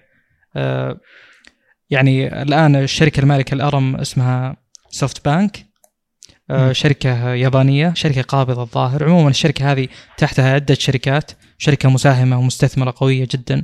آه الناس الخبراء بالمالية طبعا أكيد أحسن مني ب... والاقتصاد أكيد أحسن مني بذي الأمور. بس اللي بوصله بشكل عام إن سوفت آه، بانك هذه تحتاج فلوس حاليا تحتاج سيولة آه، بسبب مشاكل صارت بأوبر بما أنها عندها يعني أسهم كبيرة أو أنها مالكة الأوبر. ما أدري بالضبط بس إنه آه، اللي صاير الظاهر إنه في بيع كبير مثلا صار بأوبر آه، سبب إن الاسهم تقل هناك أو يعني تنخفض. فعشان كذا وعشان هذا التغيير عموما صار في نوعا ما خسائر بالأموال وهم يحتاجون الآن سيولة بشكل سريع مثلا. ف اللي بيصير إنه يعني شافوا وش وش المكان اللي بيعطينا فلوس يعني أو بيعطينا الشيء اللي نحتاجه بالضبط فوقع الاختيار على أرم. إلى الآن ما في شيء رسمي آه لكن آه طبعا أكيد يعني شيء ضخم جدا زي كذا يعني آه شركة ARM أو ARM A R M يعني هي تقريبا وراء كل جهاز محمول آه، تمسكه سواء embedded systems اللي هي الأنظمة المدمجة زي نظام خلينا نقول بثلاجة ولا نظام مايكرويف يعني ممكن حتى هذه الأنظمة تكون آه، ب ARM. طبعا نتكلم يعني هو الأصل إن الأجهزة الذكية كجوالات والملبوسات كلها ARM. هذا ما في شك. بس اتكلم إن الموضوع ترى يعني يطال أشياء أخرى. ما هو مقتصر على ذي الأشياء بس. آه عموما آه في شركات الآن طبعا أكيد بيطلع كلام إنه من اللي ممكن يكون يعني له نظر مثلا انترستد إنه يعني يشتري الشركة هذه أو يساهم على أو ينافس يزايد على شرائها. آه، في تضارب كبير بالأخبار. يعني آه، فيه مقطع إحنا شفناه لشخص تكلم عن الموضوع آه، وقال إن آه، هواوي ممكن هي اللي تكافح وتشتري الأرم لأنها بيكون آه، شيء مهم جدا لها. بينما في أخبار ثانية لا ما ذكرت هواوي نهائيا لا من البداية ولا النهاية. قالت إنها أبل يعني ممكن تحتاج يعني أو ممكن تفيدها أرم عندها قدرة عندها كل شيء بس إنها ما أظهرت أي اهتمام. بينما أكثر شركة يقولون يعني بحسب هذا المصدر أظهرت اهتمام فعلي اللي هي إنفيديا. والغريب إن إنفيديا ما لها علاقة مباشرة بسوق خلينا نقول ARM processors يعني بشكل عام. لأن أغلب شغلهم مبني على x86 مبني على desktop أصلا. وما دخلوا بسوق يعني الأجهزة الذكية أو الأجهزة الصغيرة المحمولة. فعموما عموما إحنا ودنا نتكلم ما ودنا نتكلم على قبل لا أذكر وش اللي ودنا نتكلم عليه ما ودنا نتكلم على يعني من اللي بيشتري وش بيصير بالضبط ودنا نتكلم على يعني زي ما تقول خطورة الموضوع أو إن هذا حدث كبير بالسوق يعني من ناحية أن نذكر آه، لو مثلا جت شركة زي هواوي وصار عندها شيء تقدر تمسكه على جوجل تقدر تمنعه من جوجل. فيصير فيه زي ما تقول يعني آه، كل واحد عنده كرت قدام الثاني. جوجل اللي هي النظام آه، هواوي عندها اللي هو يعني مثلا تقدر تقطع أرم ترخيص أرم لكل الشركات هذه. طبعا أنا أستبعد هذا الشيء بس أتكلم إنه إنه كرت قوي. ولو إنه صراحة أنا ما كنت متوقع تصير مشاكل آه، أندرويد مع هواوي بس إنها صارت. يعني فممكن هذا الشيء يحصل عموما. ف آه، يعني بس خلينا نتكلم أو خلينا نجيب سيناريوهات اللي شو ممكن يصير. أول شيء ليش إحنا قلنا آه، ليش هذا الشخص قال هواوي هي اللي أكثر شركة مثلا ممكن تحتاج الصفقة هذه؟ السبب إن مثلا جوجل ما تحتاج هذا الشيء. ليش؟ هو من ضمن ال- السوق حقها هي جدا معتمدة على ARM بس إن جوجل أصلا عندها كرت اللي هو اندرويد فأنا آه، يعني الكرت هذا ما راح يفيدني بشكل كبير. أنا تقريبا ماسك أغلب السوق بسبب إن عندي اندرويد فما أحتاج أضيف كرت خدمات ثاني. جوجل خدمات جوجل مو اندرويد خدمات جوجل ولو. انه يعني جوجل الحين الآن تعطي تعطي نسخ مجهزة صح؟ للمصنعين. موجودة بس هذه. خدمات. لا بس هذه نسخ اندرويد موجودة لأي أحد يقدر يستخدمها. هواوي قاعد يستخدمها بالضبط. لكن خدمات جوجل هي المشكلة اللي عارفه أنا سبب التحديثات في نسخ تصدر بشكل أبكر للمصنعين صح ولا لا؟ حلو. أنا ما ما عندي علم اي ف آه، هذا شيء وفي الشيء الثاني اللي هو النسخة العامة اللي أي شخص يقدر يحملها فحتى م. النسخة اللي تصدر المصنعين ما أظنها تصدر الهواوي اللي يكون صدورها أبكر طبعا. من ال... عموما ما ما نسهب في آه، يعني الخلاف في هذا لا المقصد إنه مو هذه نقطة التأثير الأساسية نقطة التأثير الأساسية هي خدمات جوجل اللي هي الأقوى يعني جميل. طيب. آه مثل ما قلنا آه جوجل عندها هذه هذا الشيء. ابل عندها إنها مثلا هي والمستخدمينها آه يعني يكفيها وجود النظام وجود ال ecosystem هذا بشكل كامل. آه كوالكوم تعتبر يعني مسيطرة على السوق فما هي محتاجة إنها تشتري ال ال يعني ARM عشان آه، مثلا تزيد نفوذها. ما هي محتاجة نهائيا لأن أصلا عندها شيء ماسكته فجميع اللي معهم كروت يبدو لي بحسب اللي قريت أنا حاولت إني أقرأ بشكل مطول عن الموضوع. جميع اللي عندهم كروت ما في منهم أي اهتمام لشراء ARM. طبعا هذا يحتاج آه، سيولة كبيرة جدا. يعني مثلا ب 2016 يوم سوفت بانكس أو سوفت بانك شرت ال ال الشركة هذه ARM آه، كان المبلغ 32 مليار. فشلون الحين؟ كم بيصير؟ بيتضاعف بشكل كبير. هذا غير موضوع ال يعني الحرب اللي ممكن تصير على شراء آه، يعني آه، ARM. عموما أنا توقعي الشخصي يعني أو اللي ممكن يصير الأصل أن هواوي بتقدم اللي قدامها واللي وراها عشان تشتري ارم أه، هل تقدر؟ ما تقدر؟ ما أدري. بس إنه مو بس هواوي اللي بتكون أتوقع يعني أه، يعني بتدخل بأموالها مثلا. أكيد إنه بيجيها دعم حكومي يعني. أه، لأن أصلا هي حرب يعني تسيست وليست يعني بين شركتين بس. م. فالموضوع كبير يعني هذا بس يوحي لنا قد إيش الموضوع كبير. يعني مثلا لو افترضنا افتراضيا لو جت شركة شرت أرم وقفت تراخيص ترى بيوقف السوق. بس إنه مو هذا التكتيك الصحيح طبعا وفي ناس أخبر مني بهذا المجال. يعني أنت الآن يوم يوم توفر منتج لمنافسينك أنت الآن عندك كرت وفره يمكن الوقت أصعب. يعني أنت الآن مسيطر عليهم لأن هم يستخدمون منتجاتك. زين؟ آه. قطع ال- الأشياء هذه ما هو ما هو قرار يعني آه، بالبزنس آه، صائب. لأن أنت حركت الكرت الآن مثلا جت هواوي شرت ال ARM ووقفت الترخيص كل الشركات الباقية ممكن تتحد وتوفر شيء والشيء هذا ما يجي الهواوي مثلا. جميل. زين. ولو إن الموضوع business ما هو موضوع إحقاد شخصية وكذا. بس الكلام اللي تذكره جميع الأخبار اللي تتفق عليه آخر شيء اللي هو ال conflict of interest اللي هو اختلاف المصالح. بيصير في اختلاف مصالح كبير جدا. سوفت بانك كانت شركة محايدة. الآن ممكن نفقد الحياد هذا. أسلم.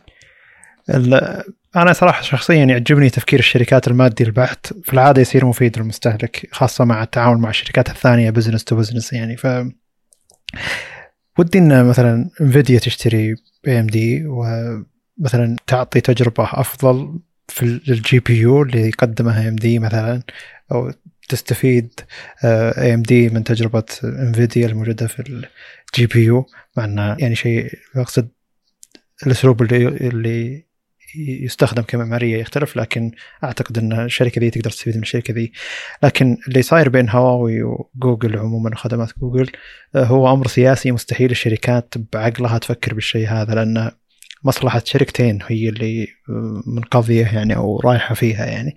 ف آه، تفكير الشركات المادي دا- دائما إن تعاوني مع الشركة هذه بيفيدني شرائي من الشركة هذه بيفيدني. ونفس الشركة اللي قاعد تبيع الشيء ذا تقول أنا الأصل إني business جاي أبيع الشيء اللي أحتاج أبيعها فليش أوقف؟ يعني أي شركة ثانية بتاخذ ARM مثلا ما راح توقف المبيعات لاي شركة معينة إلا إذا كان الخلاف جدا كبير بينهم ومنها مثلا الخلاف السياسي اللي صاير. لكن آه، آه، كل الشركات الثانية غير أي شركة صينية بتكون عاقلة أكثر من أنها توقف على أي شركة ثانية الصلاحيات أو آه، أنها تصنع مثلا تستخدم معمارية آه، الحدث جدا كبير لدرجه انه ما نقدر نعلق عليه وكل المسألة افتراضات ف آه، قد يكون هذا جزء من الخيال المستقبلي ممكن يصير شيء زي كذا ويصير زي كذا يعني زي اللي تو يوم قلت عن اي ام دي ولو أخذت الشركة مثلا. بس عموما أتمنى أي شيء يصير للشركة ذي مثل أرم يصير شيء إيجابي ويتحسن تحسن تجربة المستخدم بشكل عام وتحسن التقنية بشكل عام. وما نبي مزيد من الصراعات في بين الشركات اللي تخلي المستخدم ما يرتاح إنه يستخدم أي شيء من أي جهاز. فزي اللي صاير مع هواوي الحين. استخدام أجهزة هواوي يعتبر غير مريح ابدا. بس عموما انه آه، أي أحد بيمتلك أي جزء من أرم فهو آه، محظوظ لأن هذه الشركة مستقبلا واضح ان مستقبلها أكثر قوة مع اعتمادها على مع أبل واعتمادها على معالجات أرم في المستقبل. و... وجوجل. الشر... والشركات الكبيرة اللي قاعد تحاول إنها آه، تحول من آه، معالجات إنتل عموما إلى معالجات آه، أرم. بالنسبة لي إحنا الظاهر قد. تكلمنا عن الموضوع هذا يعني صراحة الآن يعني المسار اللي تسلكه أرم والشركات يعني من ناحية استغلالهم أو تبنيهم لل المعمارية هذه يعني أقول هل معقولة مستقبلا خلاص بتصير سيطرة مطلقة؟ هذا الشيء بالنسبة لي يعني لو كذا تنظر للسوق بشكل عام هذا ما يوحي لك إلا يعني هذا نقطة ودي أذكرها بس ما يوحي لك إلا على الأصل انه بيجي منافس يتبنى نفس فكرة أرم ونفس اللي سوته اللي هو الاكس 86 وتاخذ السوق منهم حبة حبة من تحت. ف يعني هذه طبيعة السوق عموما فمن الشركة اللي ممكن تسلك هذا المسار أو من يعني ال- ال- الجهة الجديدة اللي ممكن تحل يعني محل أرم الحالي هل هل تتوقع أن هذا الشيء بيصير والله ما أدري مرة الموضوع كبير حتى طبيعي. فيه. لا حتى فيه يعني أكثر من شخص تناقشوا في في منشن تغريدة في تويتر أحد الأشخاص أنا رديت وطحت بنقاش طويل جدا عن معمارية أرم ومعمارية إكس 86 آه، وما قدرت أشارك الموضوع لأن الموضوع كبير والتكهنات جدا تعتبر صعبة وأعتقد إنه مدري خيال علمي يعني إلى درجة إنها تكون بالمستقبل إنك تتصور وش بيكون من الأشياء هذه. لأن آه، ما أدري متى بدأت ARM بالضبط توفر معماريتها الا ان أيام كان الاعتماديه كلية على معمارية آه، 86 يعني ما كان أعتقد إن في أحد يتصور إنه بتجي معمارية مثل معمارية ARM وتخلي ال SoC ينتشر إلى الدرجة هذه يعني مم. بس شوف أنا معليش الكلام اللي كنت أقوله ترى دورة الانتقال هذا دورة وجود آه، مصنع جديد أو معمارية بلو برنت يعني جديد ترى تاخذ وقت يعني أنا أتكلم قل 2030 وطالع. يجيك هذا يعني يبدأ ينتشر ويصير له وجود قوي بالسوق زي وجود أرم الحالي. فهمت؟ يعني الموضوع م. أكيد إنه ما هو السنة الجاية هو اللي عقبها ما في شك. ممكن الحاجة تدعو إلى هذا. أه، وأيضا لحظة نقطة أخرى. يعني أنا متأكد انه أه، قوة أرم بالتراخيص وليس يعني زي ما تقول ببراءات لا معليش هي براءات الاختراع. بس أقصد براءات الاختراع هذه عشان ما تقدر تنسخها صارت أرم لها أهمية مو م. عشان انه يعني بالضبط هي أصلا شركة بيع تراخيص ما هي شركة بيع هاردوير ف م. يعني الأصل لو صارت مشكلة سياسية قانونية مفروض يعني لو صارت مثلا أتكلم افتراض خيال لو صارت يعني آه، الصين وأمريكا ما تجمعهم محكمة أو ما يجمعهم قانون دولي نهائيا صار كل يلعب على كيفه مثلا أكيد إنه بيصير في نسخ المعمارية ARM صح ولا لا؟ بدون ترخيص بدون أي شيء. اي بس من الشركة اللي يعني. تبدأ الشيء هذا يعني لو صار الشيء ذا يعني السؤال آه أو تجتمع شركات معينة لها خبرة في المجال وتسوي شيء يفك الأزمة. لانها بتصير أزمة. صح. وأيضا كوالكوم هي اللي مشكلة اللي قاعدة تصنع فعليا. م. فهذا شيء أيضا آخر يعني يكون بالحسبان. TSMC أيضا كرت قوي بس إنه يعني هو بيتغير السوق. أتوقع هذا اللي اللي نقدر نقوله نقدر نلخص الموضوع منه. وكل كلامنا طبعا تكهنات. لا حد يعني لا حد يحسب إن هذا الكلام هو اللي بيصير وإحنا نزعم إن هذا اللي بيصير وكانه تحدي إنه بيصير ابدا. طيب. عشان ما نطول نروح للخبر اللي بعده. آه طيب. أندرويد 11 وما فوق من الأجهزة الجديدة. أي جهاز تحت 2 جيجا رام؟ جوجل ما راح تعطيه أندرويد 11 بتعطيه أندرويد جو. أو اندرويد 11 جو اندرويد 11 جو بيجي فيه كل التطبيقات مخففة اللي هي تجي Gboard Go Chrome Go كل تطبيقات جوجل بتجي نسخ مخففة علشان يقدرون يشتغلون على شكل أفضل آه، من إنه يكون النظام كامل موجود على الجهاز اللي يعتبر مع رام أقل من 2 جيجا رام. والأجهزة اللي أقل من 512 جيجا رام ما راح يجي فيها خدمات جوجل أصلا. ف لا ما راح يجي فيها إلا خدمات جوجل.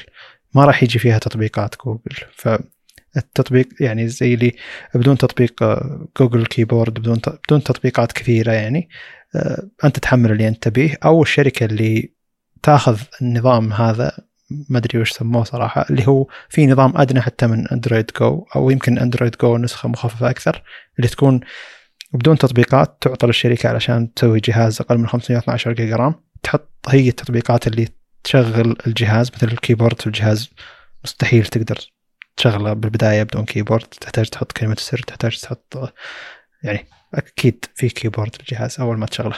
ف بيكون بدون تطبيقات جوجل اللي ما تعتمد على خدمات جوجل بشكل مباشر تكون بس فيها خدمات جوجل. والشركة نفسها اللي بتسوي جهاز تحت ال 512 جيجا رام. ما أدري وش الشركة هذه بتسوي جهاز تحت ال 512 جيجا رام. تاخذ جهاز بس فيه خدمات جوجل وتحط فيه التطبيقات اللي هي تحتاجها وتبيع الجهاز عشان ما يكون مثقلة على الجهاز بأي طريقة. ف ما أدري شلون جوجل قاعد تعتني بالأجهزة اللي أقل مواصفات وتبيها تكمل على إنها تقدر تستخدم أندرويد وقاعد تعطيها نسخة معينة من نظام أندرويد علشان يشتغل عليها بشكل أفضل. أظن جوجل عندها فكرة أن الإنترنت بشكل عام أو استخدام الإنترنت بشكل عام للأغنياء والفقراء وهذه كانت فكرة أندرويد جو بشكل عام.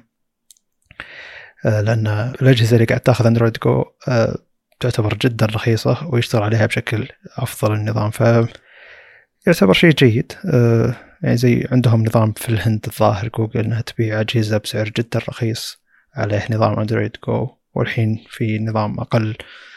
يستقبل أقل من 512 جيجا رام ف 512 ميجا بايت رام. ف شيء جيد ما أدري إذا كان عندك أي تعليق. لا ما عندي أي تعليق. جميل. لأن أه يعني ما أتوقع أن هذا الشيء أنا ركزت عليه نهائيا. ولا لا بس يعني. اي بس ترى عام 2010 ما أدري 2011 كانوا يقولون إنه أوه 2 جيجا رام كثير. ما الحين أي جهاز تحت 2 جيجا رام ما ياخذ أندرويد. ف... بضحك على ذي المواضيع صراحة لأن السوق يتغير وطبيعي أن الكلام تطور. اللي كان في ذاك الوقت يخص ذاك الوقت م. فقط بس اقصد أقصد أن طبيعة الأجهزة عموما وهذا الشيء صاير حتى على اللابتوبات وال PC يعني أن آه، الرام يوصل إلى مرحلة يعني معينة يصير خلاص الأجهزة تثبت عليها فممكن خلال ترى الخمس ست سنين الماضية 8 جيجا رام لأجهزة اللابتوب تعتبر خلاص ممتازة جدا. طولت ال 8 جيجا رام على اللابتوبات. فأعتقد أندرويد نفس الفكرة. 6 و8 جيجا رام جدا بتطول على الأجهزة الذكية. و12 تعتبر زيادة. والحين مع مثلا آه، جهاز ROG ROG هو ROG ROG 3 جهاز آه، لينوفو شاومي نسيت. أسوس. إيه، ترى ما تكلمنا عنه المفروض نتكلم عنه اليوم. أسلم. تبي أنت تتكلم عنه ولا نتكلم عنه؟ والله تبي تتكلم حياك. طيب آه، جه... أسوس أعلنت عن جهاز روج فون 3 هو جهاز الألعاب حقها. جهاز مواصفاته عجيبة غريبة يعني. مشكلة مشكلة مشكلة أجهزة الألعاب جدا مواصفاتها قوية لدرجة إنك ما تقدر تخليها أو تقارنها مع أي أجهزة ثانية. فزي اللي ولو أنك سمعت المواصفات هذا هذه ترى هذا جهاز ألعاب. تلقى ما في أي تركيز على الكاميرا مثلا ما في تركيز على أشياء ثانية. الوزن الحمل بيد واحدة الأشياء هذه كلها لا تفكر فيها. فوزن الجهاز 240 آه، جرام. السماكة 9.9 ملي يجي بشريحتين آه، الشاشة تجي في 6.6 إنش. 1080 144 هرتز. 650 نتس على اعلى سطوع للشاشه آه، يجي إلى 512 16 جيجا رام UFS 3.1 الكاميرات 64 ميجا بكسل 13 ميجا بكسل 5 ميجا بكسل macro آه، الكاميرا 1 42 ميجا بكسل الجهاز يجي معه يجي فيه منفذين USB-C ما يجي معه منفذ 3.5 آه، لكن يجي بالكرتون معك adapter اللي يبرد على المعالج ويعطيك بنفس الوقت آه، منفذ USB-C ومنفذ 3.5 الجهاز ب 6000 ملي امبير مع شاحن سريع 30 واط. آه، إيش بعد؟ باقي ما تكلمنا عنه. السعر آه، سعر الجهاز يبدأ من 640 دولار. جميل. أسلم. اي أنا بالنسبة لي الأجهزة ذي زي اللي تنافس نفسها. أشوف لينوفو عندها جهاز شاومي عندها بلاك شارك واسوس عندها عندها جهاز. ودي إني اخلي الاجهزه دي تصنيفها لنفسها. يعني ما تدخل بأنها تنافس الأجهزة الفلاج شيب ولا تنافس الأجهزة الكذا خلاص هي أجهزة ألعاب. في أفضل جهاز ألعاب في أفضل جهاز فلاج شيب في أفضل جهاز زي اللي يصير لها تصنيف مخصص لها بحيث إنك تأخذ أي جهاز من هناك بيناسبك للألعاب بيعطيك بطارية قوية علشان الألعاب لكن ما يهتم بأي جانب ثاني من ناحية الوزن. آه، المسكه بيد واحدة بطارية يعتبر مناسب للناس كثير ترى استخدامهم. متركز على الألعاب. وأيضا تبريد المعالج عشان يعطي أداء أفضل. آه، فكرة انه يحط لك USB-C 2 مو واحد. فشيء جيد. وجود 865 Plus. عموما يعني لو لا لو نركز لو نلاحظ إن دائما هذه الفئة تجي ب Full HD أتوقع بسبب انه ما يقدر يوصل إلى فريمات عالية refresh rate عالي إذا حطه آه، يعني ب 1440 P ف يعني هذا جانب الجانب الآخر تركيزهم على وضع آه، شو اسمه آه، سماعات ستيريو. يعني في أشياء لا زالوا محافظين عليها. جميل. ما في اهتمام إنه يكون full screen أنا ما أدري هل الموضوع إنه فعلا ما يقدرون أو إنهم ما يبون عشان موضوع مسكة اليد وإلى آخره. آه، أيضا شو اسمه تكلموا هم لو تفتح موقعهم ترى تلقى متكلمين عن التقاط الشبكة ومدري وش طبعا ما أدري إذا هي أشياء تسويقية ولا لا. أنا ما أحب هذه الشركات صراحة. يعني Asus و Acer مثلا آه، تروح ال gaming تلقى شغل ال aesthetics عندهم جدا عالي اللي هو حط RGB من هنا وحط مدري وش من هنا. فالكلام التسويقي هذا ما أدري وش وضعه صراحة. بس إنهم يعني الامانه وفروا كل شيء تحتاجه عشان آه، يعني يكون جهاز أو جوال ألعاب يعني يعني ما قصروا الصراحة. يعني حقيقة إن أي جهاز أندرويد مخصص للألعاب مواصفاته وادائه وشاشته أفضل من جهاز نينتندو سويتش. يعني هذاك الجهاز ما أدري شلون يعني ما شلون قاعد يعني ما أدري شلون قاعد يبيع ولا ليش قاعد يبيع عشان بس يعني الألعاب اللي حقت نينتندو المتوفرة على الجهاز يعني. ف يعني الشركة قاعد تبيع لك وعشان السعر يعني خلينا خلينا من السعر. سعر أجهزة الألعاب شوي أغلى من أجهزة نينتندو. لكن أنا عاجبني التوجه هذا لأن آه، قد يوجه شركات أكثر إنها تعتني بجودة الألعاب على الأجهزة الذكية يعني. يا ف... ليت. ولا ما له داعي يصير نشتري لا سويتش ولا PSP ولا غيره. ف يعني فعلا و- هذا السوق الأفضل والأقوى حاليا أسلم. وال... اي والمجال الربحي فيه جدا عالي. كمية الفلوس اللي تدخل صحيح. من ال... ال... يعني تطبيقات الألعاب ما أدري إيش سميتها تطبيقات يعني. بس الألعاب الموجودة على أندرويد يعني. آه... كمية الفلوس اللي تجي مبهرة جدا والتطبيق تلقاه أو اللعبة نفسها سخيفة ولا الجرافكس حقها الله بالخير ولا لعبه يعني جدا عادية يعني. لكن آه، في عنصر متعة فيها خلت الناس يدفعون يعني ما هي مشكلة. فأتمنى إن في شركات تطور تطبيقاتها أو ألعابها بشكل ممتاز على الأجهزة ويفكرون بالأجهزة هذه. ما يفكرون انه أوه اللعبة تشتغل بشكل ممتاز على الأجهزة بشكل عام لا. خلها تشتغل بشكل ممتاز على الأجهزة هذه عشان تعطينا أداء أفضل يعني.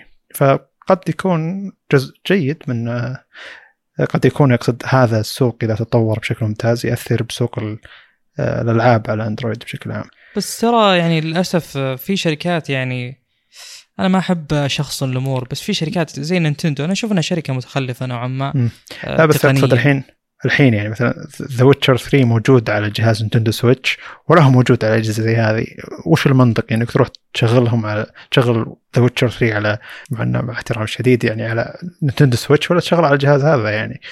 مع إن كلهم يعني ما راح يعطونك الأداء اللي أنت تتصوره على PC وحتى على بلاي ستيشن 5 ولا 4 لكن بيعطونك على الأقل أداء ممتاز على شاشة صغيرة بتقدر تلعب اللعبة بشكل أفضل من حتى نينتندو سويتش اللي شاشته تعتبر سيئة أو آه، ال RAM حقه ضعيف والمعالج حقه يعني ما هو بنفس 365 Plus. شوف آه، في نقطة موضوع تبني اللي هو شو اسمه آه، 3D renderers مثلا زي ال- اللي يحولون لك يعني إلى 3D اللي يحولون لك إلى شيء رسومي اللي هو ال- اللي تكلمنا عنهم ال OpenGL Vulkan وغيره. ممكن هذول وجودهم على اندرويد لأن اندرويد يتبنى أو آه، المعالجات تتبنى شيء معين اللي هو الظاهر OpenGL وما أدري وش الثاني. يعني يمكن يمكن أنا أقول لك إن البيئة ما هي جاهزة تماما. يمكن لكن مو أكيد. آه هذا شيء. الشيء الثاني آه يعني ما أدري وش الحاجز الموجود حاليا عند بعض الشركات مثلا أو عند يعني مثلا زي نينتندو ليش ما تدخل للسوق هذا؟ يا أخي قدم سويتش نظام أندرويد. وش المشكلة يعني؟ أنا أفكر أتكلم concept إنه يكون عندي آه، مثلا أزرار قابلة للتخصيص. طبعا هو ما مشكلة ما في دعم يعني مثلا تدخل اللعبه الفلانية ممكن أنت تحتاج تخصص الأزرار. هذا شيء. يمكن غير جيد. فأتكلم إن أندرويد طبعا نوعا ما يتحسن آه، من ناحية الألعاب. مطورين الألعاب المفروض أيضا يتحسنون من ناحية ال... يعني من ناحية الشيء هذا. آه، وعادي يقدم لي جهاز أندرويد مثلا فيه مراوح. مثلا مثلا. هو الظاهر. الآر جي فيه. آه، يعني وش المشكلة إنه يكون جهاز كبير بس إنه جهاز ألعاب؟ أنا أقصد إنه ما أقول خلي الجوالات تشغل الألعاب هذه بس أنا أقول خلي الأجهزة هذه زي السويتش تصير أندرويد. لأن هذا الشيء أنا ما أدري وش المانع يعني عنه حاليا. مم. يعني بيع شيء زي سويتش أنا إذا ذكرت معليش إذا ذكرت متخلف تقنيا طبعا الناس للأسف يعني مع الإسراف في استخدام هذا المصطلح ممكن صار يعني يعتبر إساءة في كل الأحوال.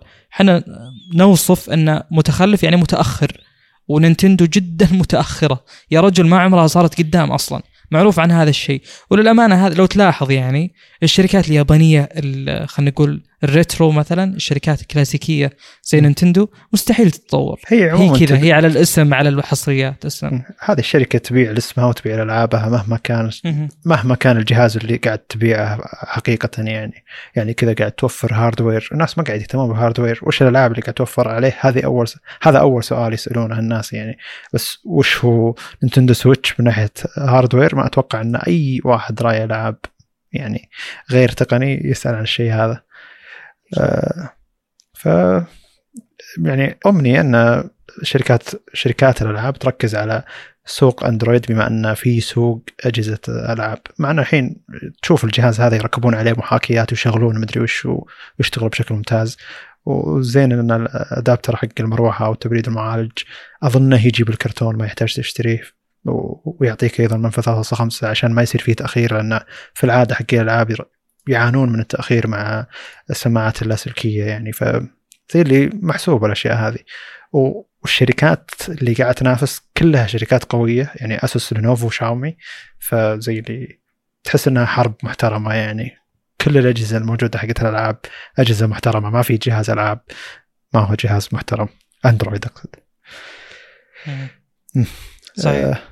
خلصنا هنا. نعم. أتوقع شكرا طيب. لكم على حسن الاستماع. إذا عندك شيء؟ لا السلام عليكم.